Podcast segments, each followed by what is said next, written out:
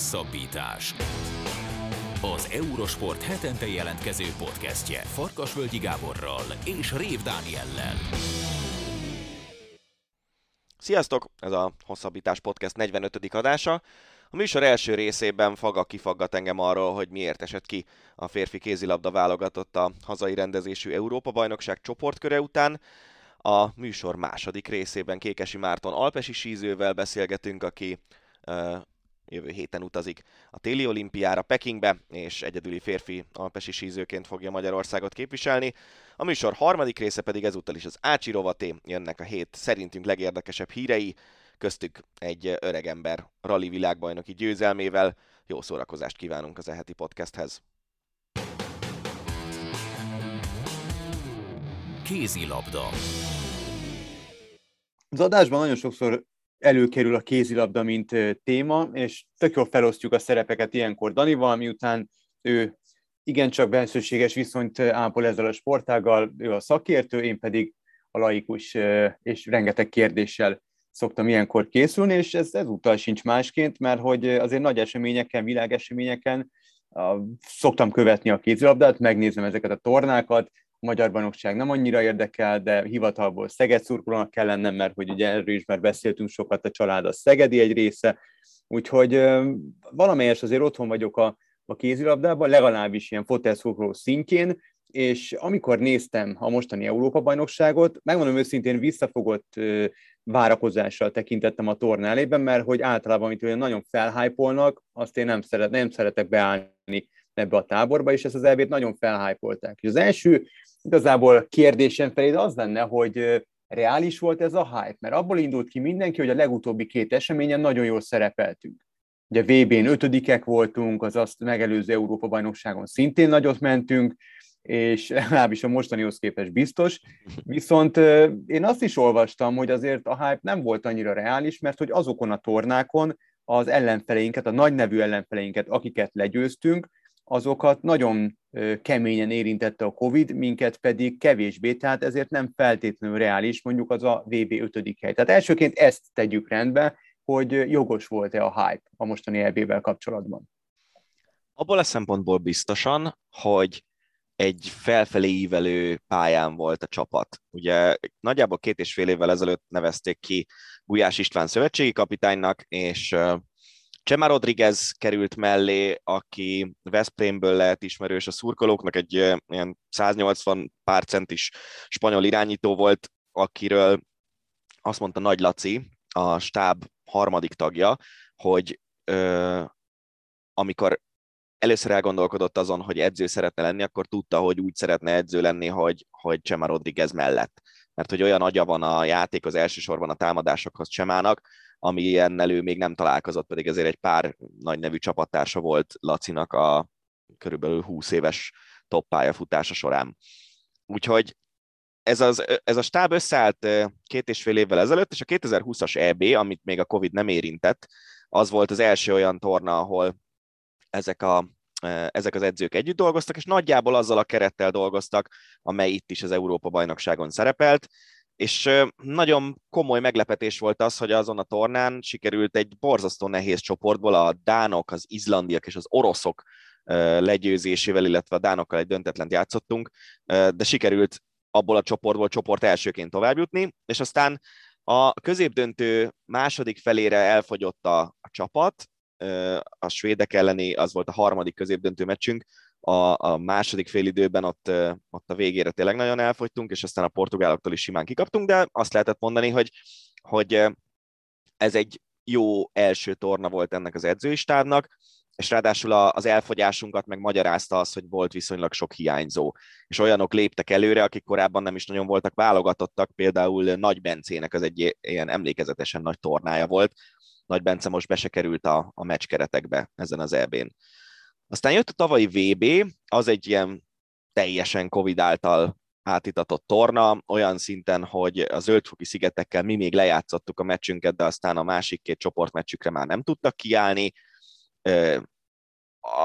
Az az ötödik hely, az azért nem nevezhető reálisnak, mert ahhoz, hogy ott ötödikek legyünk a világbajnokságon, ahhoz az kellett, hogy a, az águnkon lévő két igazán jó csapat, a német és a spanyol csapat közül az egyiket legyőzzük, és ez a csoportkörben sikerült is úgy, hogy a németek ellen egyel nyertünk, Lékai a végén megcsinált egy egy-egyet a német hármas védőn, és, és az hozta a győztes gólt, és a spanyoloktól utána kikaptunk, és a negyed döntőben, ahova bejutottunk ezzel az egyetlen vereséggel, mert ilyen csapatokat kellett még megvenni, hogy Lengyelország, akik tavaly még azért nem voltak olyan jók, mint most, Tunézia, Zöldfoki szigetek, Uruguay, a, ez volt még az águnk. Szóval egy verességgel negyed döntőbe jutottunk, ott a franciákkal játszottunk egy nagyon nagy meccset.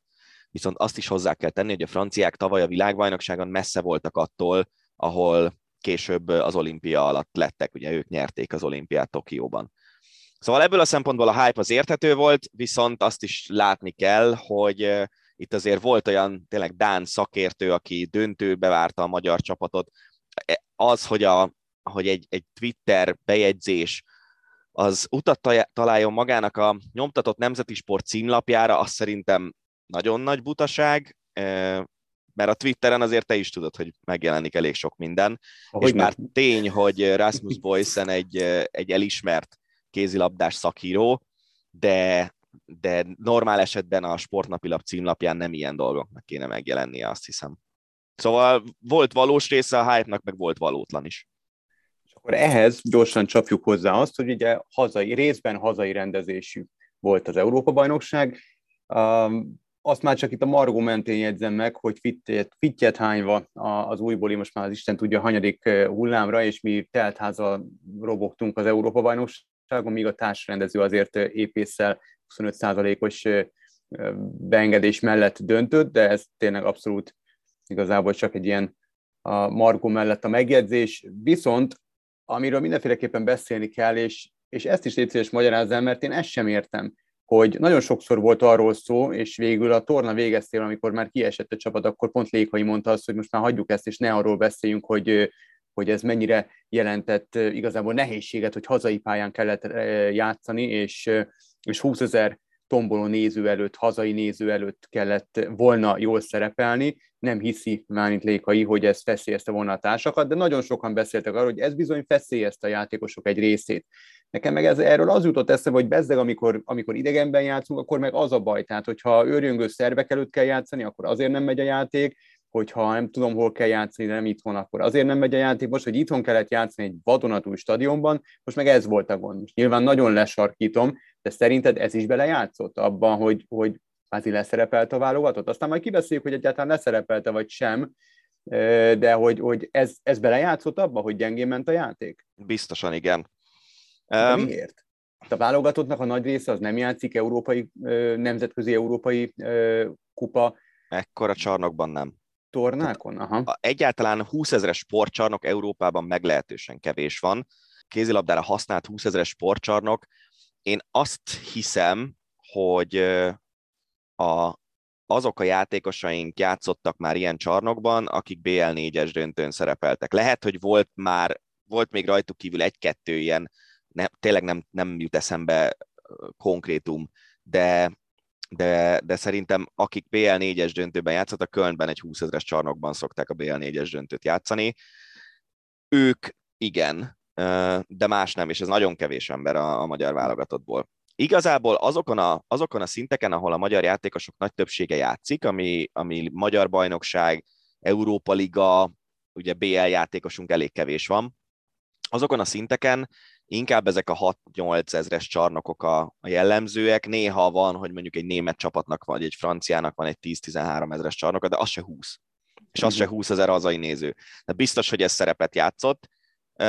Más kérdés, hogy ha igazán jól felkészítik szerintem, és ez vélemény, a csapatot sportpszichológusok, Ezt akkor ebből a 20 ezer nézőből, ebből szerintem pozitívan kellett volna kijönnünk, de Gondolom olvastad te is azt a beharangozót, amit írtam még az EB előtt, és ezt, ez volt az egyik dolog, amitől féltettem a mm-hmm. csapatot, hogy, hogy ezt a 20 ezer nézőt, ezt, ezt fel kell tudni dolgozni. Mert ez olyan tömeg, amiben, ha belegondolunk, azért ez egy brutálisan nagy tömeg. Veszprémben 5000 pár száz nézős a csarnok, tehát négyszer annyi ember, mint Veszprémben, és mondjuk a szegedi csarnok, amit, amit uh, most uh, építettek, és alig játszottak benne meccset a játékosok, az is két és félszer akkora a budapesti, mint a szegedi. A régi szegedihez képest nem tudom, hatszor akkora. Tehát Igen. ezek azért nagyon durva különbségek, és tényleg olyan hangerő volt, amit én szerintem még kézilabda meccsen nem tapasztaltam meg. Az oké, okay, de azért érted, a, a, az rendben van, hogy akkor nemzetközi kupameccseket nem sok játékos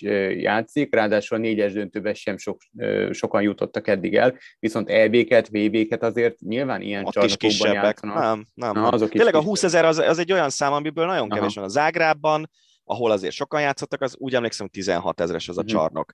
Most vissza kéne keresni azt, lehet, hogy tavaly az egyiptomi VB-n a fő csarnok az ekkora volt, de Hát jó, de ott az, az azért nincs egy őringő tömeg nyilván. Tehát EB-n más. például Malmőben játszottunk, én nem emlékszem rá, hogy ez mekkora az a csarnok, de biztos, hogy nem 20 ezres, de például a, kim, kim voltam két éve egy napot a Bécsi ö, csoportjában az EB-nek, a Stadthalle, szerintem az ilyen 8000 lehet, Aha. vagy ilyesmi. Tehát tényleg itt azért ez egy nagyon-nagyon nagy csarnok. Uh-huh. Ugye nem vagyunk hozzászokva ahhoz, mint ami Amerikában teljesen normális kb., hogy az egyetemeknek van néhánynak ekkora kosárcsarnoka, és mindegyik NBA csapatnak körülbelül ekkora csarnoka van. Igen, és, igen, és e- ez Európában nem jellemző. Igen.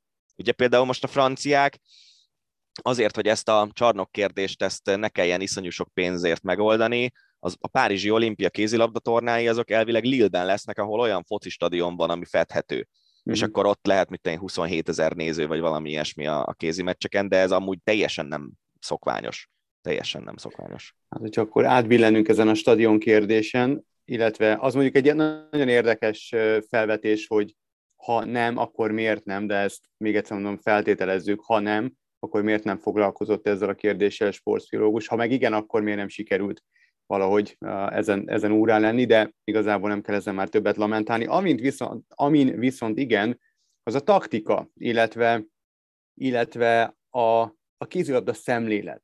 Aki olvasta a, az értékelésedet, amely nem lett rövid, ellenben nagyon részletesen kitért különböző dolgokra a csapattal, illetve a szerepléssel kapcsolatban, az nyilván talál nagyon sok választ a, a mostani kérdésre, illetve kérdésekre, viszont aki nem olvasta, azok számára azért természetesen. Egyrészt ajánlom, hogy olvass el, kettő meg azért velem felmerültek még kérdések, többek között az, hogy, és ezt feszegetette is, hogy ugye az első mérkőzésünket a hollandok ellen játszottuk, akik Mocsai Tamás elmondása szerint is az utóbbi években rengeteget fejlődtek, és a játék szemléletében is teljesen új szemléletet vittek a, a kézilabdával, vagy legalábbis, hogyha összehasonlítjuk a magyar és a hollandot, akkor igen, mert hogy ott, ott szerepelnek ilyen 170 eleje centis játékosok is, akik izzépórán szétszették a magyar csapatot.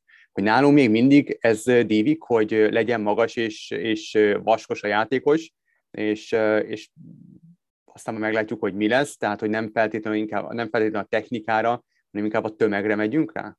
A férfiaknál nagyon úgy tűnik, hogy igen, és tök érdekes, Varga Ákos, az M4-es kommentátor ö, ébresztette rá az én agyamat is erre a gondolatra, hogy a, a nőknél a magyar válogatottból hiányoznak a nagyobb testű, ö, súlyban és magasságban is ö, jelentős méretet képviselő játékosok, ö, viszont nagyon sok ügyes, alacsony irányítónk és szélsőnk van és a férfiaknál meg pont fordítva. És megkérdeztem egy ismerősömet, aki eléggé benne van a női kézilabdában, meg a férfiben is, de a nőiben jobban, hogy szerint ennek mi az oka, és azt mondta, hogy ez egy nagyon jó kérdés, és tényleg ez, ez egy nagyon jó kérdés, hogy a nőknél sok ügyes, gyors mozgású, jókezű játékosunk van, a férfiaknál meg szinte semennyi.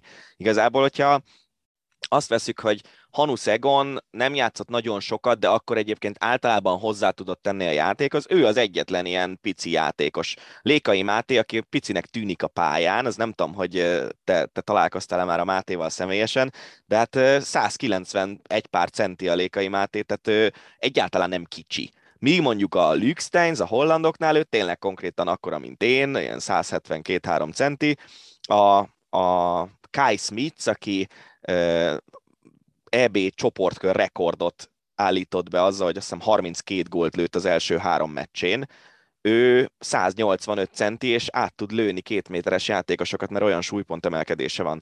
Tehát igazából a kézilabda már régóta megmutatta azt, hogy egyáltalán nem számít az, hogy te mekkora vagy, az a lényeg, hogy dinamikus legyél egyrészt, másrészt pedig, hogy a magasságodból fakadó előnyöket, mert minden testmagassághoz meg testalkathoz tartozik valami előny, azt ki kell tudni használni. Még hogyha egy kétméteres játékos a maga súlyához képest nagyon dinamikus is, akkor is egy 170 centis ez körbe fogja tudni szaladni. Ezért kell egyébként csapatszinten jól védekezni egy ilyen típusú csapat ellen. Szóval nagyon úgy tűnik, hogy a férfiaknál a kiválasztásban ezek a dolgok dominálnak továbbra is. Most az, hogy jelenleg mi van, az nyilván majd évek múlva fog kiderülni, de amikor a mostani válogatottunk játékosait kiválasztották, akkor biztos, hogy ez volt a fő szempont. A cikketben azt is feszegeted, hogy, hogy itt voltak azért gyengébb edzői húzások, nem nyúltak jól bele a meccsbe a szakvezetői stáb.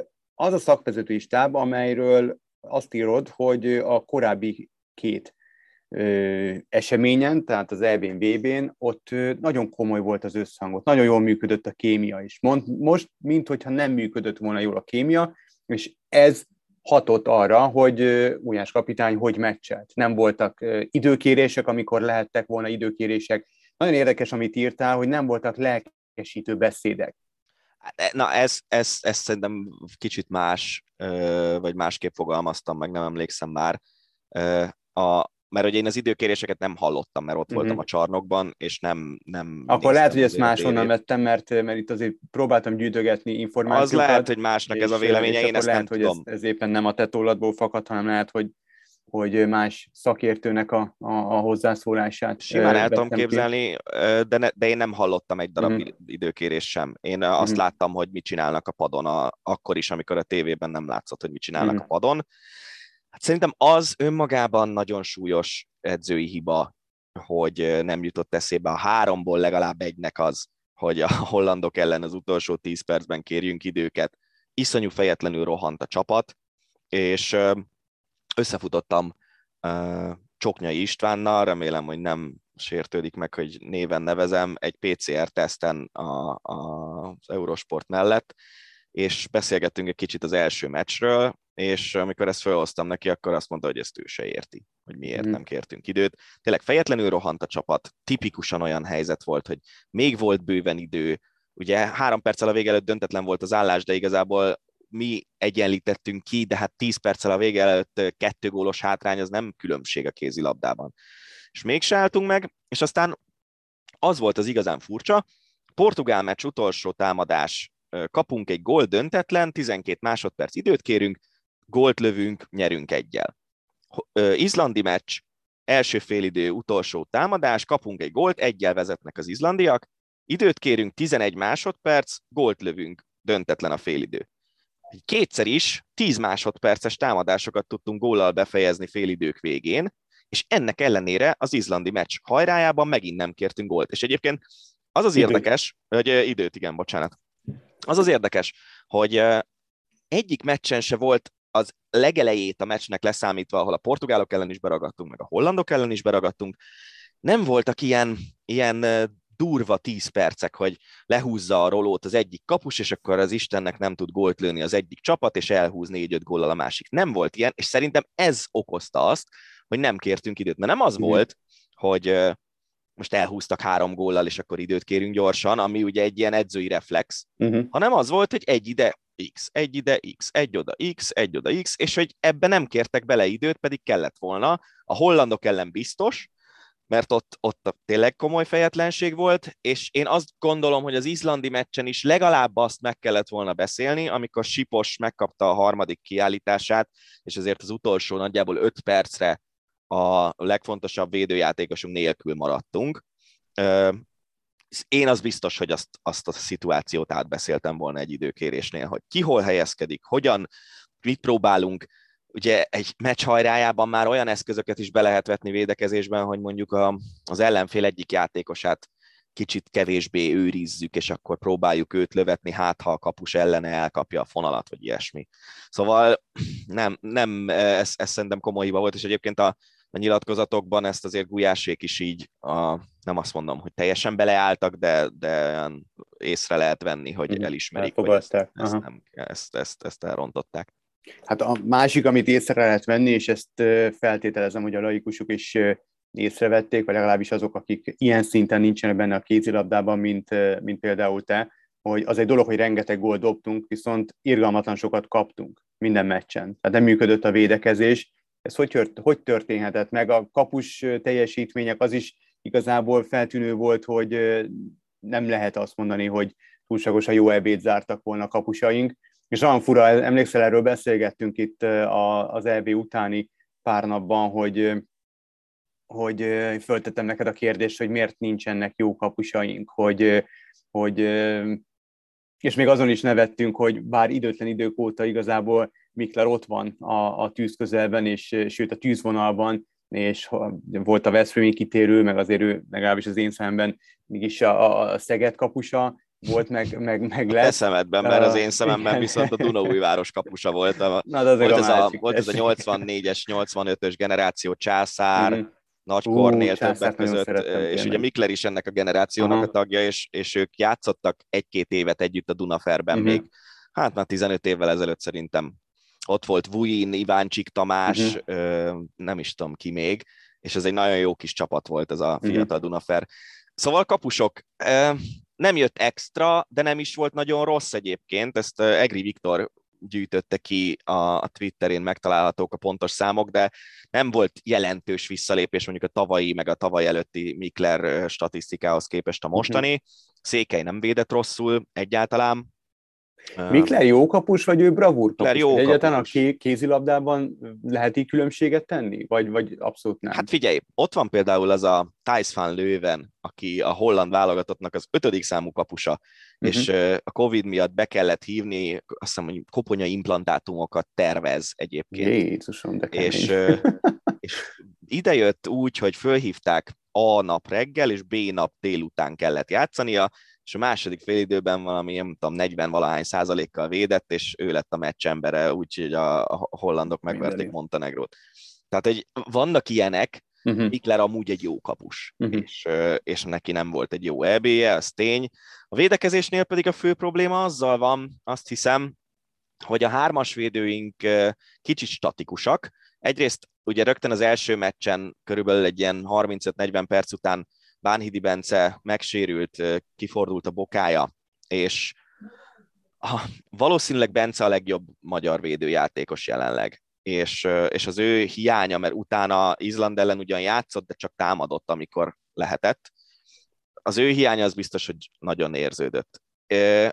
Próbálkoztak az edzők Topicsal, mint hármas védő, Sipos Topics párossal, sokkal jobban működött a védekezésünk akkor, amikor a Ligetvári Sipos páros játszott hármasban, és igazából a legfőbb probléma nem is annyira a hármas védekezéssel van, hanem inkább a kettessel. Ott volt az, hogy az első fél időben az izlandiak rendszeresen úgy kezdték el a, a támadásaik felgyorsítását, hogy Máté Dominikon cseleztek, és őt ellene szereztek egy félütemnyi előnyt, amit hogyha végighúzol a falon, akkor a szélsőnek kijön már egy egész ütemnyi előny, és ott Gudjonsson a kielce szélsője szétlőtte a kapunkat. A másik kettesben pedig mind a hollandok, mind Izland ellen nagyon jó játékosok játszottak jobb átlövőt a, az ellenfélnél. Ugye Kai Smithről már beszéltem, Magnusson az izlandiaknál is egy nagyon-nagyon jól cselező, apró termetű játékos, és Áron Pálmárszonnal beszélgettem az izlandi meccs után, és azt mondta, hogy amiatt, mert most sokkal inkább ezek a mozgékony játékosok alkotják az izlandi csapatot belső hármasban is, emiatt az egész támadójátékuk úgy állt föl, hogy szélesebben támadtak, hogy az ellenfelek falát is jobban szét tudják húzni, és a jól cselező játékosok megcsinálják a cselt, és ebből helyzetbe kerüljenek. Szóval a kettes védőinkkel volt azt hiszem a, a legfőbb probléma, ezért is kaptunk nagyon sok gólt. Említetted most a szélső játékot, és egy nagyon érdekes gondolat mellett a cikked vége felé az, hogy vagy nem nevelünk szélső játékost, mert, mert azért nem használjuk jobban a szélsőnket, mert nem jók, vagy azért nem nevelünk jobb szélsőket, mert a magyar játékban úgyis fölöslegesek. Rájöttél, hogy most igazából melyik a melyik, a melyik hogy a tyúk vagy a tojás? Én nem hiszem, hogy erre rá kell jönni, vagy nem tudom, vagy, vagy ez megfejthető. Uh-huh. Biztos egyébként, hogyha lennének igazán klasszis szélsőink, akkor azért sokkal több helyzetet vállalnánk el a szélről, mint ahogy ugye a női válogatottnál, ahol nincsenek középen ilyen nagy lövőink. Eh, ott, De régen ott voltak, nem? Tehát a fiúknál, Iván, nem, fiúknál Iván ja. azért Hát igen, de most, hogyha igazán jó szélsőt nézünk, akkor szerintem mióta Iváncsi Gergő visszavonult, azóta nincsen. Uh-huh. És Iváncsi Gergő is olyan volt, hogy azért sokáig ez a átlagosnál picit jobb, mondjuk egy nemzetközi összevetésben uh-huh. gondolom, Világos. de azért nem ilyen szupersztár volt, mint egy Lars Christiansen, vagy uh-huh. nem tudom. Tehát, um, és, és a, a pályafutása végére egyébként egy nagyon-nagyon jó szélsővé vált. Iváncsi Gergő. Nem tudom, ez egy, ez egy jó kérdés, ezt igazából utánpótlás edzőknek kéne földobni, hogy, hogy mi a helyzet a szélső képzésével. Ráadásul az utánpótlásban dolgozik egy csomó olyan játékos, aki szélsőként töltötte az életét, mármint ex-játékos. Uh-huh. De, de az biztos, hogy, hogy hát én nem is tudom, hogy jobb szélen igazán jó szélsőnk az ki volt utoljára. Lehet, hogy, mert, mert Iváncsik Tamás egy elég jó szélső volt, de hogy ő sem volt extra klasszis. Nem is emlékszem, hogy mikor volt extra uh-huh. klasszis magyar szélső. És arra a kérdésre mit felelnél, hogy egyrészt oké, mit hoz a jövő, másrészt pedig azon gondolkodtam, hogy adva van ez az edzői hármas. Most azért abban nyilván egyetértünk, hogy ez egy nagyon félre sikerült elvélet.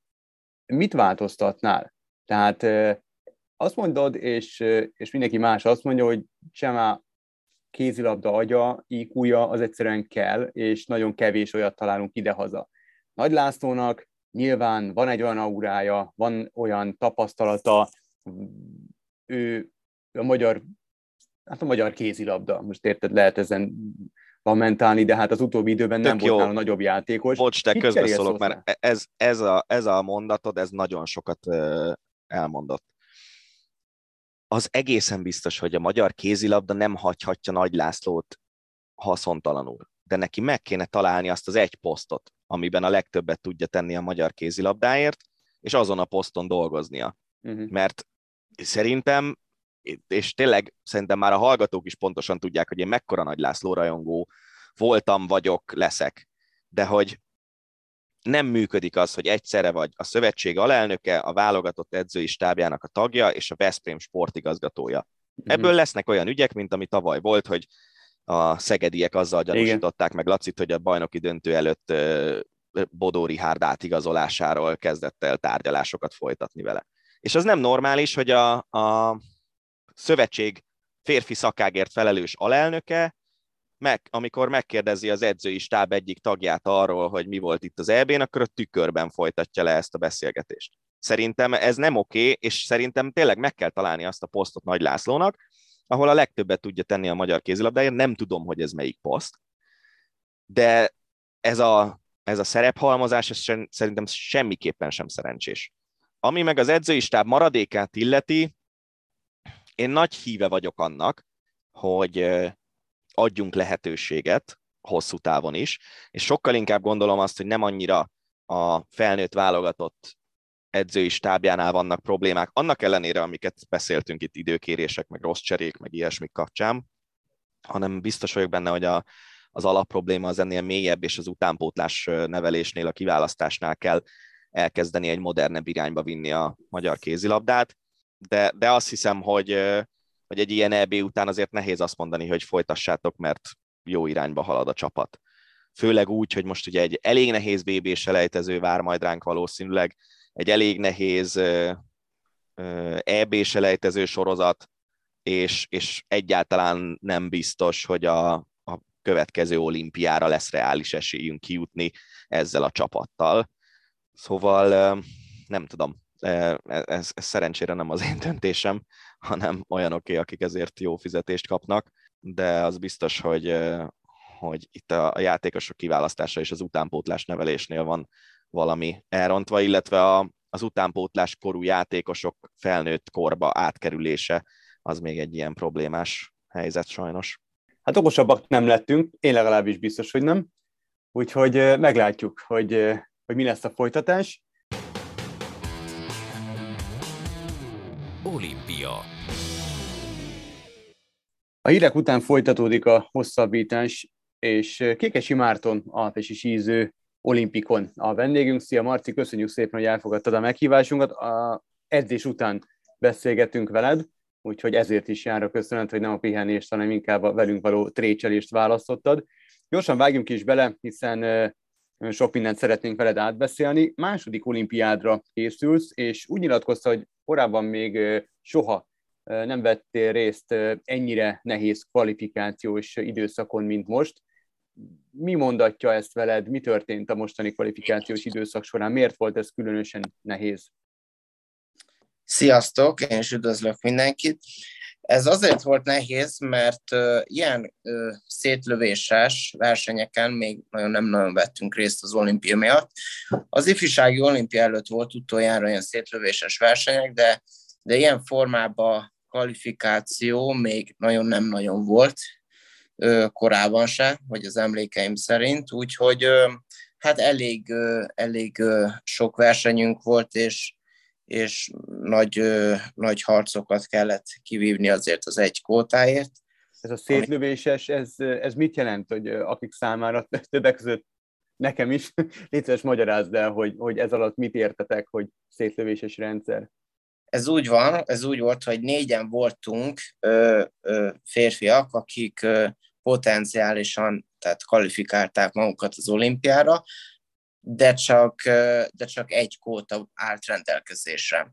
Uh-huh. És, és ezt, ezt, hogy ki fogja ezt betölteni, ez a szövetségnek kell, hogy eldöntse, és nyilván ez, ez sport, tehát objektív ö, ö, ö, képek alapján szerették volna ezt kiválasztani, és egy nagyon igazságos és korrekt rendszert találtak ki a síszövetségben, a, a vezetők és az edzőkkel együtt, és ez azt jelentette, hogy egy versenye, mint a versenyeken együtt kell, hogy szerepeljünk, és nyolc verseny volt, kilenc nap alatt, három különböző országban.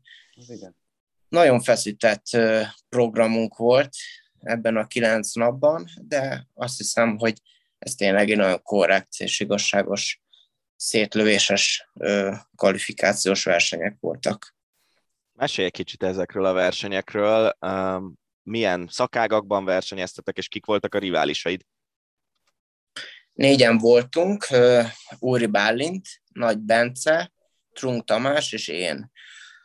Már az elején Trunk Tamás visszalépett ettől, mert ő úgy döntött, hogy inkább a ifjúság olimpiára készül, amit teljesen tiszteletbe tartom, és, és elismerem tőle.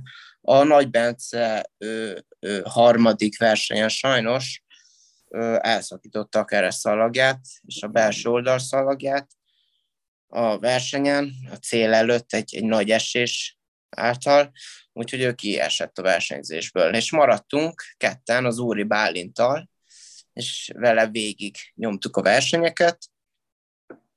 Az Úri Bálint 18 éves, Soproni származású síversenyző, aki, akivel együtt készültem még tavaly egy programban, mm, egyéni program, programban, de azután pedig én átmentem a szövetségi válogatott programjába, és ott, folytat, ott folytattam tovább az olimpiai felkészülésemet. Mond. Ez a második olimpiád lesz, ez a má... nézzük egymást, szóval ez a második olimpiád lesz, milyen várakozással tekintesz a mostani téli játékokra? Hát e, erre az, tehát a, nyilván az első olimpia az mindig a legnagyobb dolog, hogy kijut valaki egy olimpiáról, és olimp, olimpikonná válik valaki. De ez, ez nekem nagyon rég kezdődött a sielésem, és, és nem, nekem nem arról szólt a sielésem, hogy na, meglegyen egy olimpia, és akkor abba is hagyjam, hanem nekem ez életformámá vált, és, és szerettem a határaimat mindig keresni, hogy mit, mennyit tudok még, és, és, és az első olimpia után nálam beindult egy fejlődés, egy, egy, egy nagyon nagy motiváció is, amit, amit akartam folytatni. Igen ám, csak nagyon sok probléma jött közben mind a szövetségben, az utóbbi időben volt négy elnöke is a síszövetségnek, utána jött a sérülésem, aztán a, az, a korábbi válogatott edzőm sajnos betegségben elhunyt, és utána egyedül éreztem magam, nem voltak támogatások, úgyhogy meg el, akkor végeztem épp az egyetemet is, és, és hát ezek a mind, ezek mind nehézségek voltak a felkészülésemben és az életemben, de azt hiszem, hogy pont emiatt is akartam még jobban megmutatni és bizonyítani magamnak, hogy, hogy, hogy, hogy, hogy ha nehéz körülmények mellett is és tudok a legjobb lenni, mert hittem magamban, és hát úgy, úgy, úgy adta a sors, hogy, hogy, hogy át is igazoltak DVTK színekbe, ahol kitűztük a második olimpiát célul, és, és, és hát mindent megtettem azért, hogy, hogy ez, ez, ez sikerüljön, és, és az volt a jó ebben, hogy, hogy, hogy sokkal nagyobb élvezettel és, és felszabadultam erre, tudtam erre koncentrálni, hiszen, hiszen, hiszen a vállamról leestek azok a, a súlyok, ami, ami korábban voltak, csak a, a sportot tudok most már összpontosítani. Emellett persze azért az egyetemen is például van, ö, ott alkalmazott munkatárs vagyok, a Sportéletoni Kutatóközpontban, tehát azért kettős életet élek, mert, mert, mert ezt én így szeretem csinálni, és, és, és hát tehát a kérdésedre a válaszom azért ez már egy nagy, nagy eredmény nekem, hogy ezt mind meg tudtam csinálni, és kvalifiká- a kvalifikációt ki tudtam vívni az olimpiára, és hát a mostani formám pedig az, az sugalja, hogy, hogy jobb eredményt tudok elérni, mint az előző olimpiámon, hiszen, hiszen érettebb vagyok, több tudással rendelkezem, rutinosabb vagyok, és, és ha nem, a helyezésileg nagyon nehéz megmondani, hogy most mennyit várok el magamtól, ha azt mondanám, hogy top 30, mert a 30 voltam tavaly, az volt a legjobb, ha a csapatversenyt leszámítjuk, a 9. helyezést, de, de ugye a 30. helyezésnél is volt egy százalékos idő a legjobbhoz képest, és, és hát ha, ha szerintem százalékban biztosan, hogy sokkal közelebb tudok már az els, elsőhöz kerülni, a helyezési, illetve pedig hát ehhez kell egy kis szerencse is, mert azért szalomba jól tudjuk, hogy elég nagy a hiba lehetőség, sokan ki tudnak esni, tehát ez egy kicsit taktikai játék is lesz közben. Említetted a DVTK-t, hogy egy kicsit még a múltba menjünk vissza.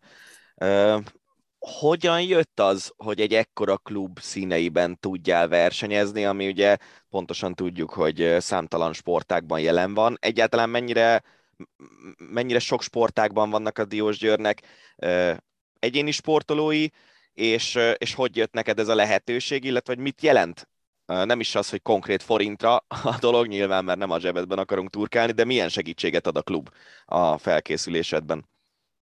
Hát az az érdekes a DVTK-ban, hogy, hogy, hogy a DVTK-nak volt síszakosztálya, és nagyon jó versenyzői voltak.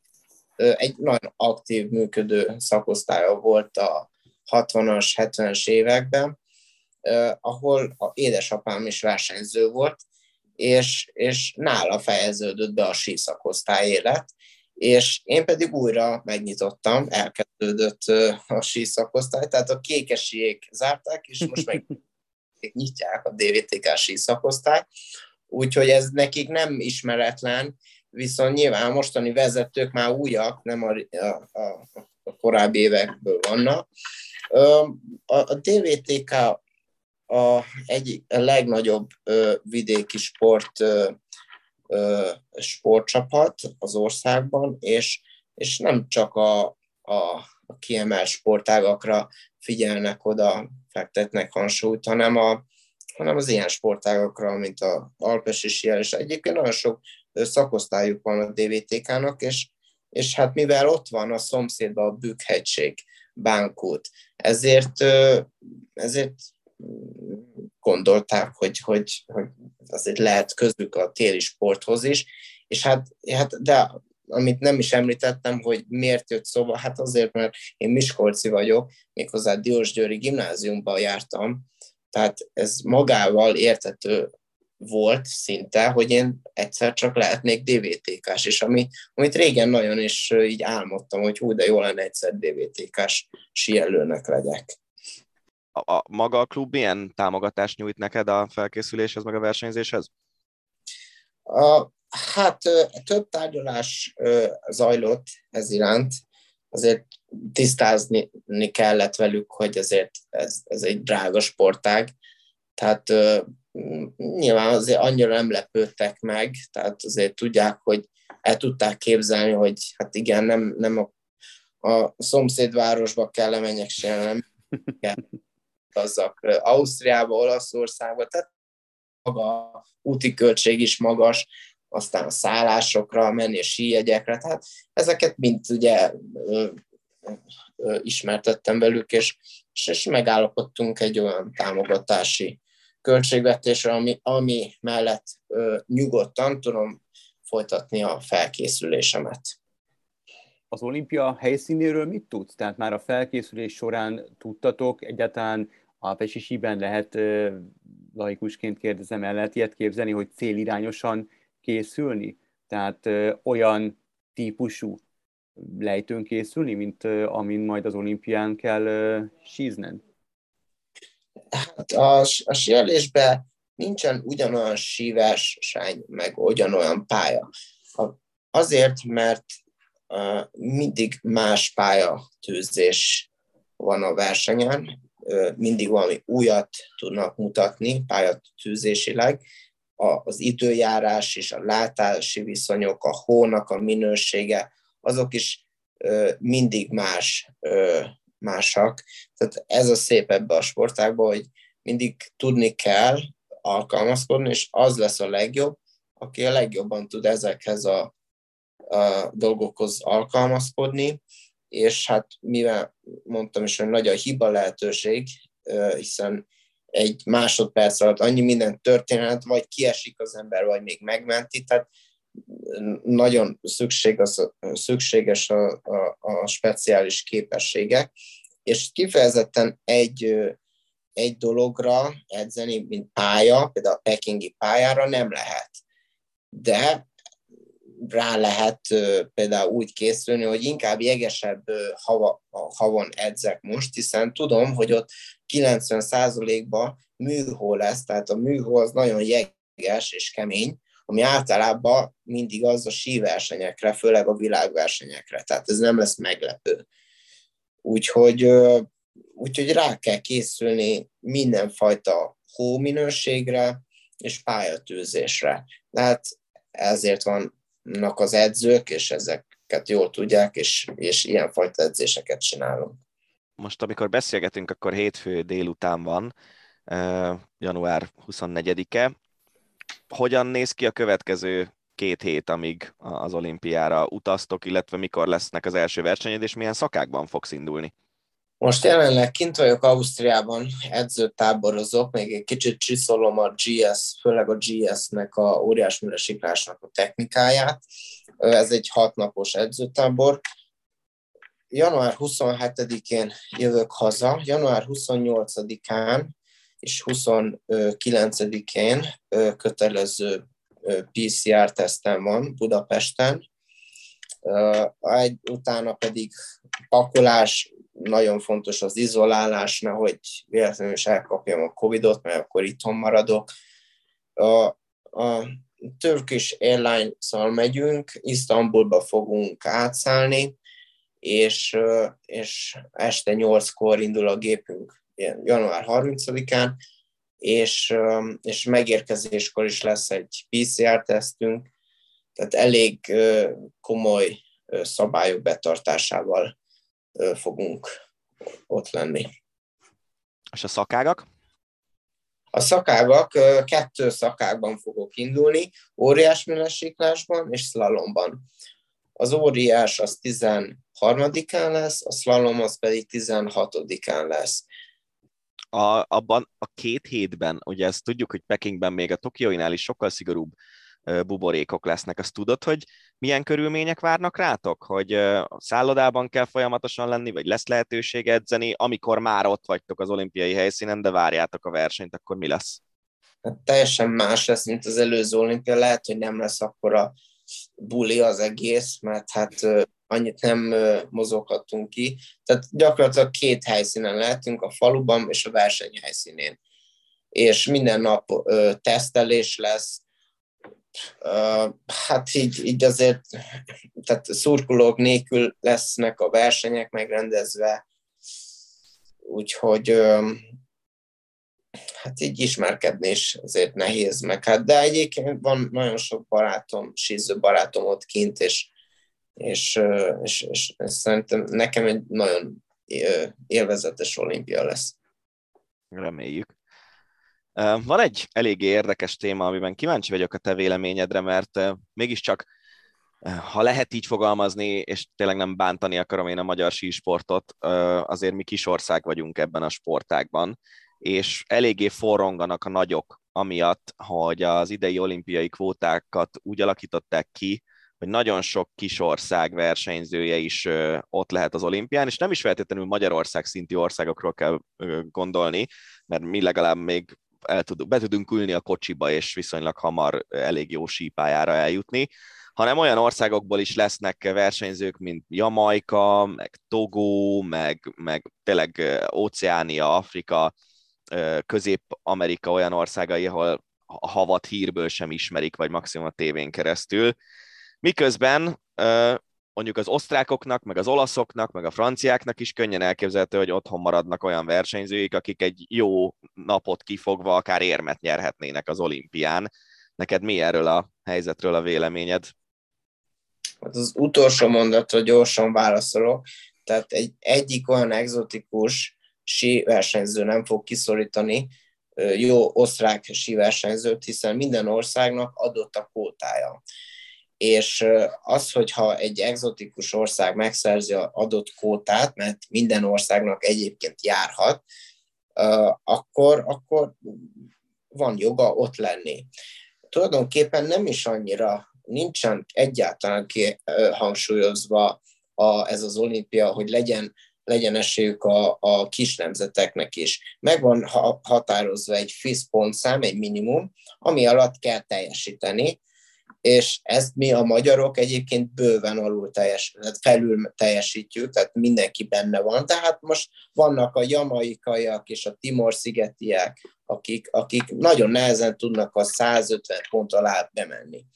De de éppen ezért hát megoldják. Úgy, és ezt arra kell gondolni, hogy csinálnak olyan versenyeket, amit ők szerveznek, és meghívásos alapján meghívnak síversenyzőket, de csak annyit, hogy bekerüljenek a második futamba biztonságosan, tehát egy jó pálya, pályán tudnak a második futamba is menni.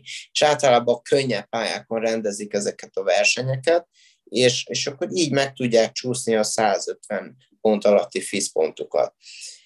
Én ezzel egyrészt egyetértek is, hogy vannak ilyen versenyek, másrészt nem is egyrészt az, azzal nem értek egyet, hogy, hogy szerintem az olimpia azért az, az mindig is az volt, hogy, hogy nem a versenyzők, hanem az amatőrös sportja. Jó, de azért a mai, most már nem abban a világban élünk.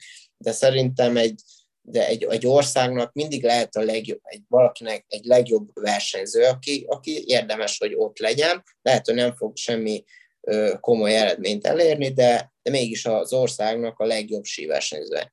Másrészt pedig, aminek nem örülök, hogy hát igen, és néha így le tudják alacsonyítani a sportnak az értékét és a sportágot, ami nem jó, ö, ö, nem, nem túl ö, jó ö, ö, szemszögből nézik az emberek ö, kívülről. Igen, ugye itt a probléma alapvetően azzal van, hogy fix az a létszám, amennyi versenyző indulhat az olimpián, 153 fő nemenként, és a férfiaknál a 153-ból több mint 70 olyan helyet visznek el kis országok, amelyekben tényleg, ahogy Marci is mondta, eléggé ilyen ügyeskedős módszerekkel tudják, legalábbis az országok egy része ügyeskedős módszerekkel tudja a megfelelő pontszámot összehozni. Beszélgetés végén egy gyors kérdés, gyors válasz. Te mivel lennél személy szerint elégedett az olimpiai szereplésedet illetően? Elsősorban méltán szeretném képviselni a, a, a nemzetet, a csapatomat, a magyar sísportot. Azt szeretném, hogy büszkék legyenek arra a két futamra egy versenyen, amit teljesítek.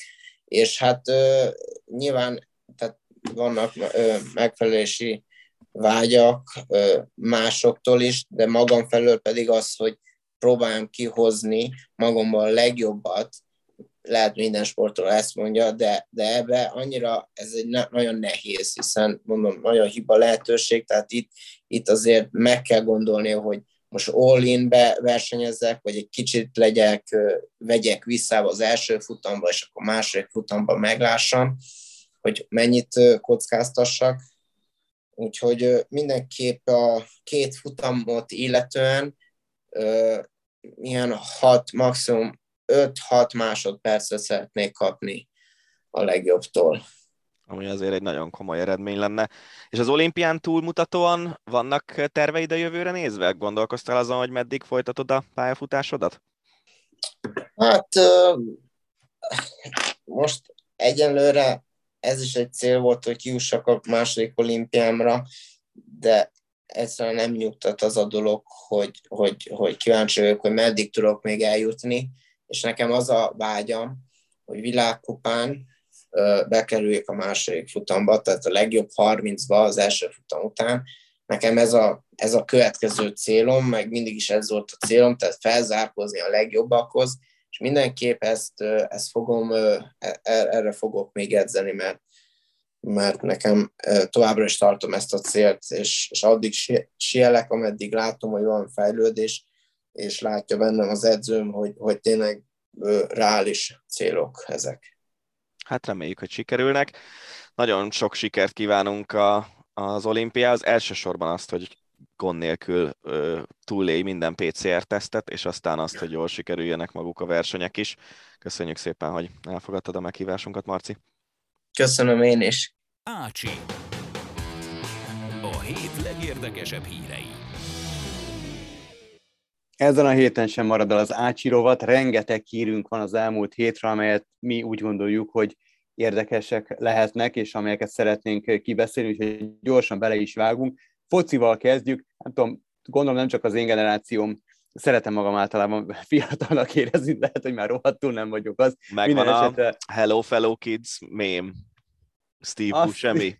Igen, igen. Kösz, kösz. Annyira talán nem. Na mindegy. Szóval volt ez a Robinho gyerek, nem tudom, hogy ki emlékszik rá, az én generációm nyilvánvalóan. Egy brazil labdarúgó, százszoros válogatott, nem nagyon jött be neki a légiós élet, próbálkozott a Real Madridban többek között. A lényeg az, hogy a korábbi ítéletet helyben hagyva 9 év börtönbüntetésre ítélte szerdán az olasz legfelsőbb bíróság, ugye játszott a Milánban is, 37 éves játékosra 2017-ben szabta ki először a bíróság ezt a büntetést, egy 13-ban Milánóban történt eset miatt, akkor ugye már a Milánban játszott, és barátjával és négy társukkal megerőszakoltak egy 23 éves nőt. A barát Ricardo Falco szintén 9 év börtön kapott, a társaikat azonban nem találta meg a rendőrség. Hát ami szerencséje van, Robinhonak, hogy, kilen, hogy Brazíliának nincs kiadatási egyezménye Olaszországgal, tehát ha csak nem hagyja el Brazíliát, nem fogják letartóztatni, pedig azért nyilván megérdemelni. Ja, hogy Brazíliában van. Azt hittem, Aha. hogy az a szerencséje, hogy Olaszországban kell leülnie, és nem, nem egy brazil börtönben a dolga. Nem, lehet, hogy nem kell leülnie. Ja, az ezt a, ezt a kilenc évet. Úgyhogy gyanítom, hogy bebetonozza magát Brazíliában. Hát vagy Á, csak, csak olyan ország, tudod, amikor a, nem azt nézed, nem azt nézed nyaralás kiválasztásánál, hogy milyen szép ja. helyen nem voltál még, hanem hogy minek nincs kiadhatási ja, egyezménye ja. Olaszországban. meg. Szörnyű amúgy ez e, igazából, tehát és volt korábban is hasonló esete, csak akkor hát azt vagy eltusolták, vagy nem tudták rábizonyítani, tehát ez nem az első. Tehát tudod, mindig mondjuk, hogy nyilván az ártatlanság védelme még a legnagyobb szemeteket is megilleti, addig, amíg be nem bizonyítják természetesen, hogy bűnös, addig nem mondhatjuk rájuk, hogy bűnös, de neki volt már hasonló szituja, volt már hasonló története, úgyhogy kvázi lehet azt mondani, hogy visszaeső, és hát nem tudom. Hát ja, szerintem, történet. hogyha, szerintem, hogyha jogerősen be tudnak bizonyítani egy szexuális erőszakot, az, az majd, hogy nem biztos, hogy megtörtént, nem? Pont Igen, erről beszélgettünk korábban, hogy itt a Szilágyi Liliana ügy, ő A-t mond, az apukája B-t mond, és akkor döntsd el, hogy mi van. De hogyha jogerősen be tudsz egy ilyen szintű ügyet bizonyítani, akkor szerintem az egész biztos, hogy megtörtént. Igen, igen. Hát kíváncsi vagyok, hogy lesz-e, és ha igen, akkor, akkor milyen folyamodványa lesz ennek a sztorinak. Én nagyon remélem, hogy itt nem áll meg a történet, és megkapja a méltó büntetését, nem csak papíron. Abszolút. Robinho. Menjünk tovább. Egy magyar vonatkozású hír. Fehér Csaba korábbi válogatott labdarúgó, aki ugye sikeres karriert futott be a holland bajnokságban, egészen a múlt hét végig az MLS utánpótlás válogatottakért felelős szakmai igazgatói posztját töltötte be, de már nem, ugyanis a korábbi 41-szeres válogatott felmondott, közös megegyezéssel szerettek, szerették volna elküldeni a Fehér Csabát, de erre nemet mondott, mert a végkielégítésnek az lett volna a feltétele, hogy a helyzetről, a történetről ugyanúgy kommunikálnak majd a felek, és ezt Fehér Csaba nem szerette volna. És itt mindjárt kibeszéljük ezt az egész történetet, csak átkopiztam direkt szóró szóra azt, amit mondott Fehér Csaba, hogy igazából miért is mondott fel, illetve mi volt az ő oldaláról a vitás szituáció. Gyorsan beolvasom. Barci azt kérte tőlem, hogy az MLS új előírásait az utánpótlás versenyrendszer átalakításával és az átigazolási szabályokkal kapcsolatban képviseljen vele közösen elégedetlenkedő akadémiák előtt. Erre nemet kellett mondanom, mivel a kialakításukban nem vettem részt, a véleményemet sem kérdezték meg róla, ráadásul közülük többel én sem értek egyet, így nem lehettem volna hiteles a klubvezetők előtt. A másik indok még egy másik jelentős nézetkülönbséget okozott, hogy a sportigazgató elvárta tőlem, és nagyon fontos most, hogy az általa befolyásosnak gondolt szülőkkel egyeztessek a válogatási elveinkkel kapcsolatban. Az én felfogásom szerint egy átlagos utánpótlás edzőnek sem szabad szakmai kérdéseket szülőkkel megvitatnia. Ez mennyire komoly. Tegyük persze, hozzá, hogy Barci a másik oldalról pedig az ezt. volt az indok, az volt az indok, hogy hát nyilván ebből egy szó nem igaz, egyszerűen rosszul végezte a munkáját Fehér Csaba. Ami számomra nagyon komoly kérdőjeleket mondat, hogy vett fel, hogy emlékszel, amikor Dárdait először, amikor Dárdait kinevezték a labdarúgó válogatott élére, sőt, még azelőtt a, az MLS elnöksége, Csányi elnök ura az élen, ők felkérték Dárdait, illetve a külföldön komoly karriert befutó labdarúgókat, köztük Fehér Csabát is, illetve Szabics Imrét is, hogy készítsenek egy, egy, egy tanulmányt a magyarországi viszonyról, nyilván tegyék bele a külföldön szerzett tapasztalataikat, és valamiféle iránymutatást is tegyenek bele ebbe a tanulmányba. Tehát akkor Fehér Csabát kvázi szakemberként ö, nézték, szakemberként alkalmazták, nyilván megkapta ezt a posztot, most meg kiderül, hogy szar, amit csinál. Egyébként lehet szar, amit csinál, tehát és ez megint olyan, hogy ebben nem látunk bele, de azért az szerintem sokat mondó, hogy a, a, amíg Fehér Csaba konkrétumokat el tudott mondani, addig, addig e, e, ezt az, a túloldalon Barci Robert azzal intézte el, hogy nyilván nem emi, ezek miatt a komolytalan ügyek miatt került sor itt a kenyértörésre.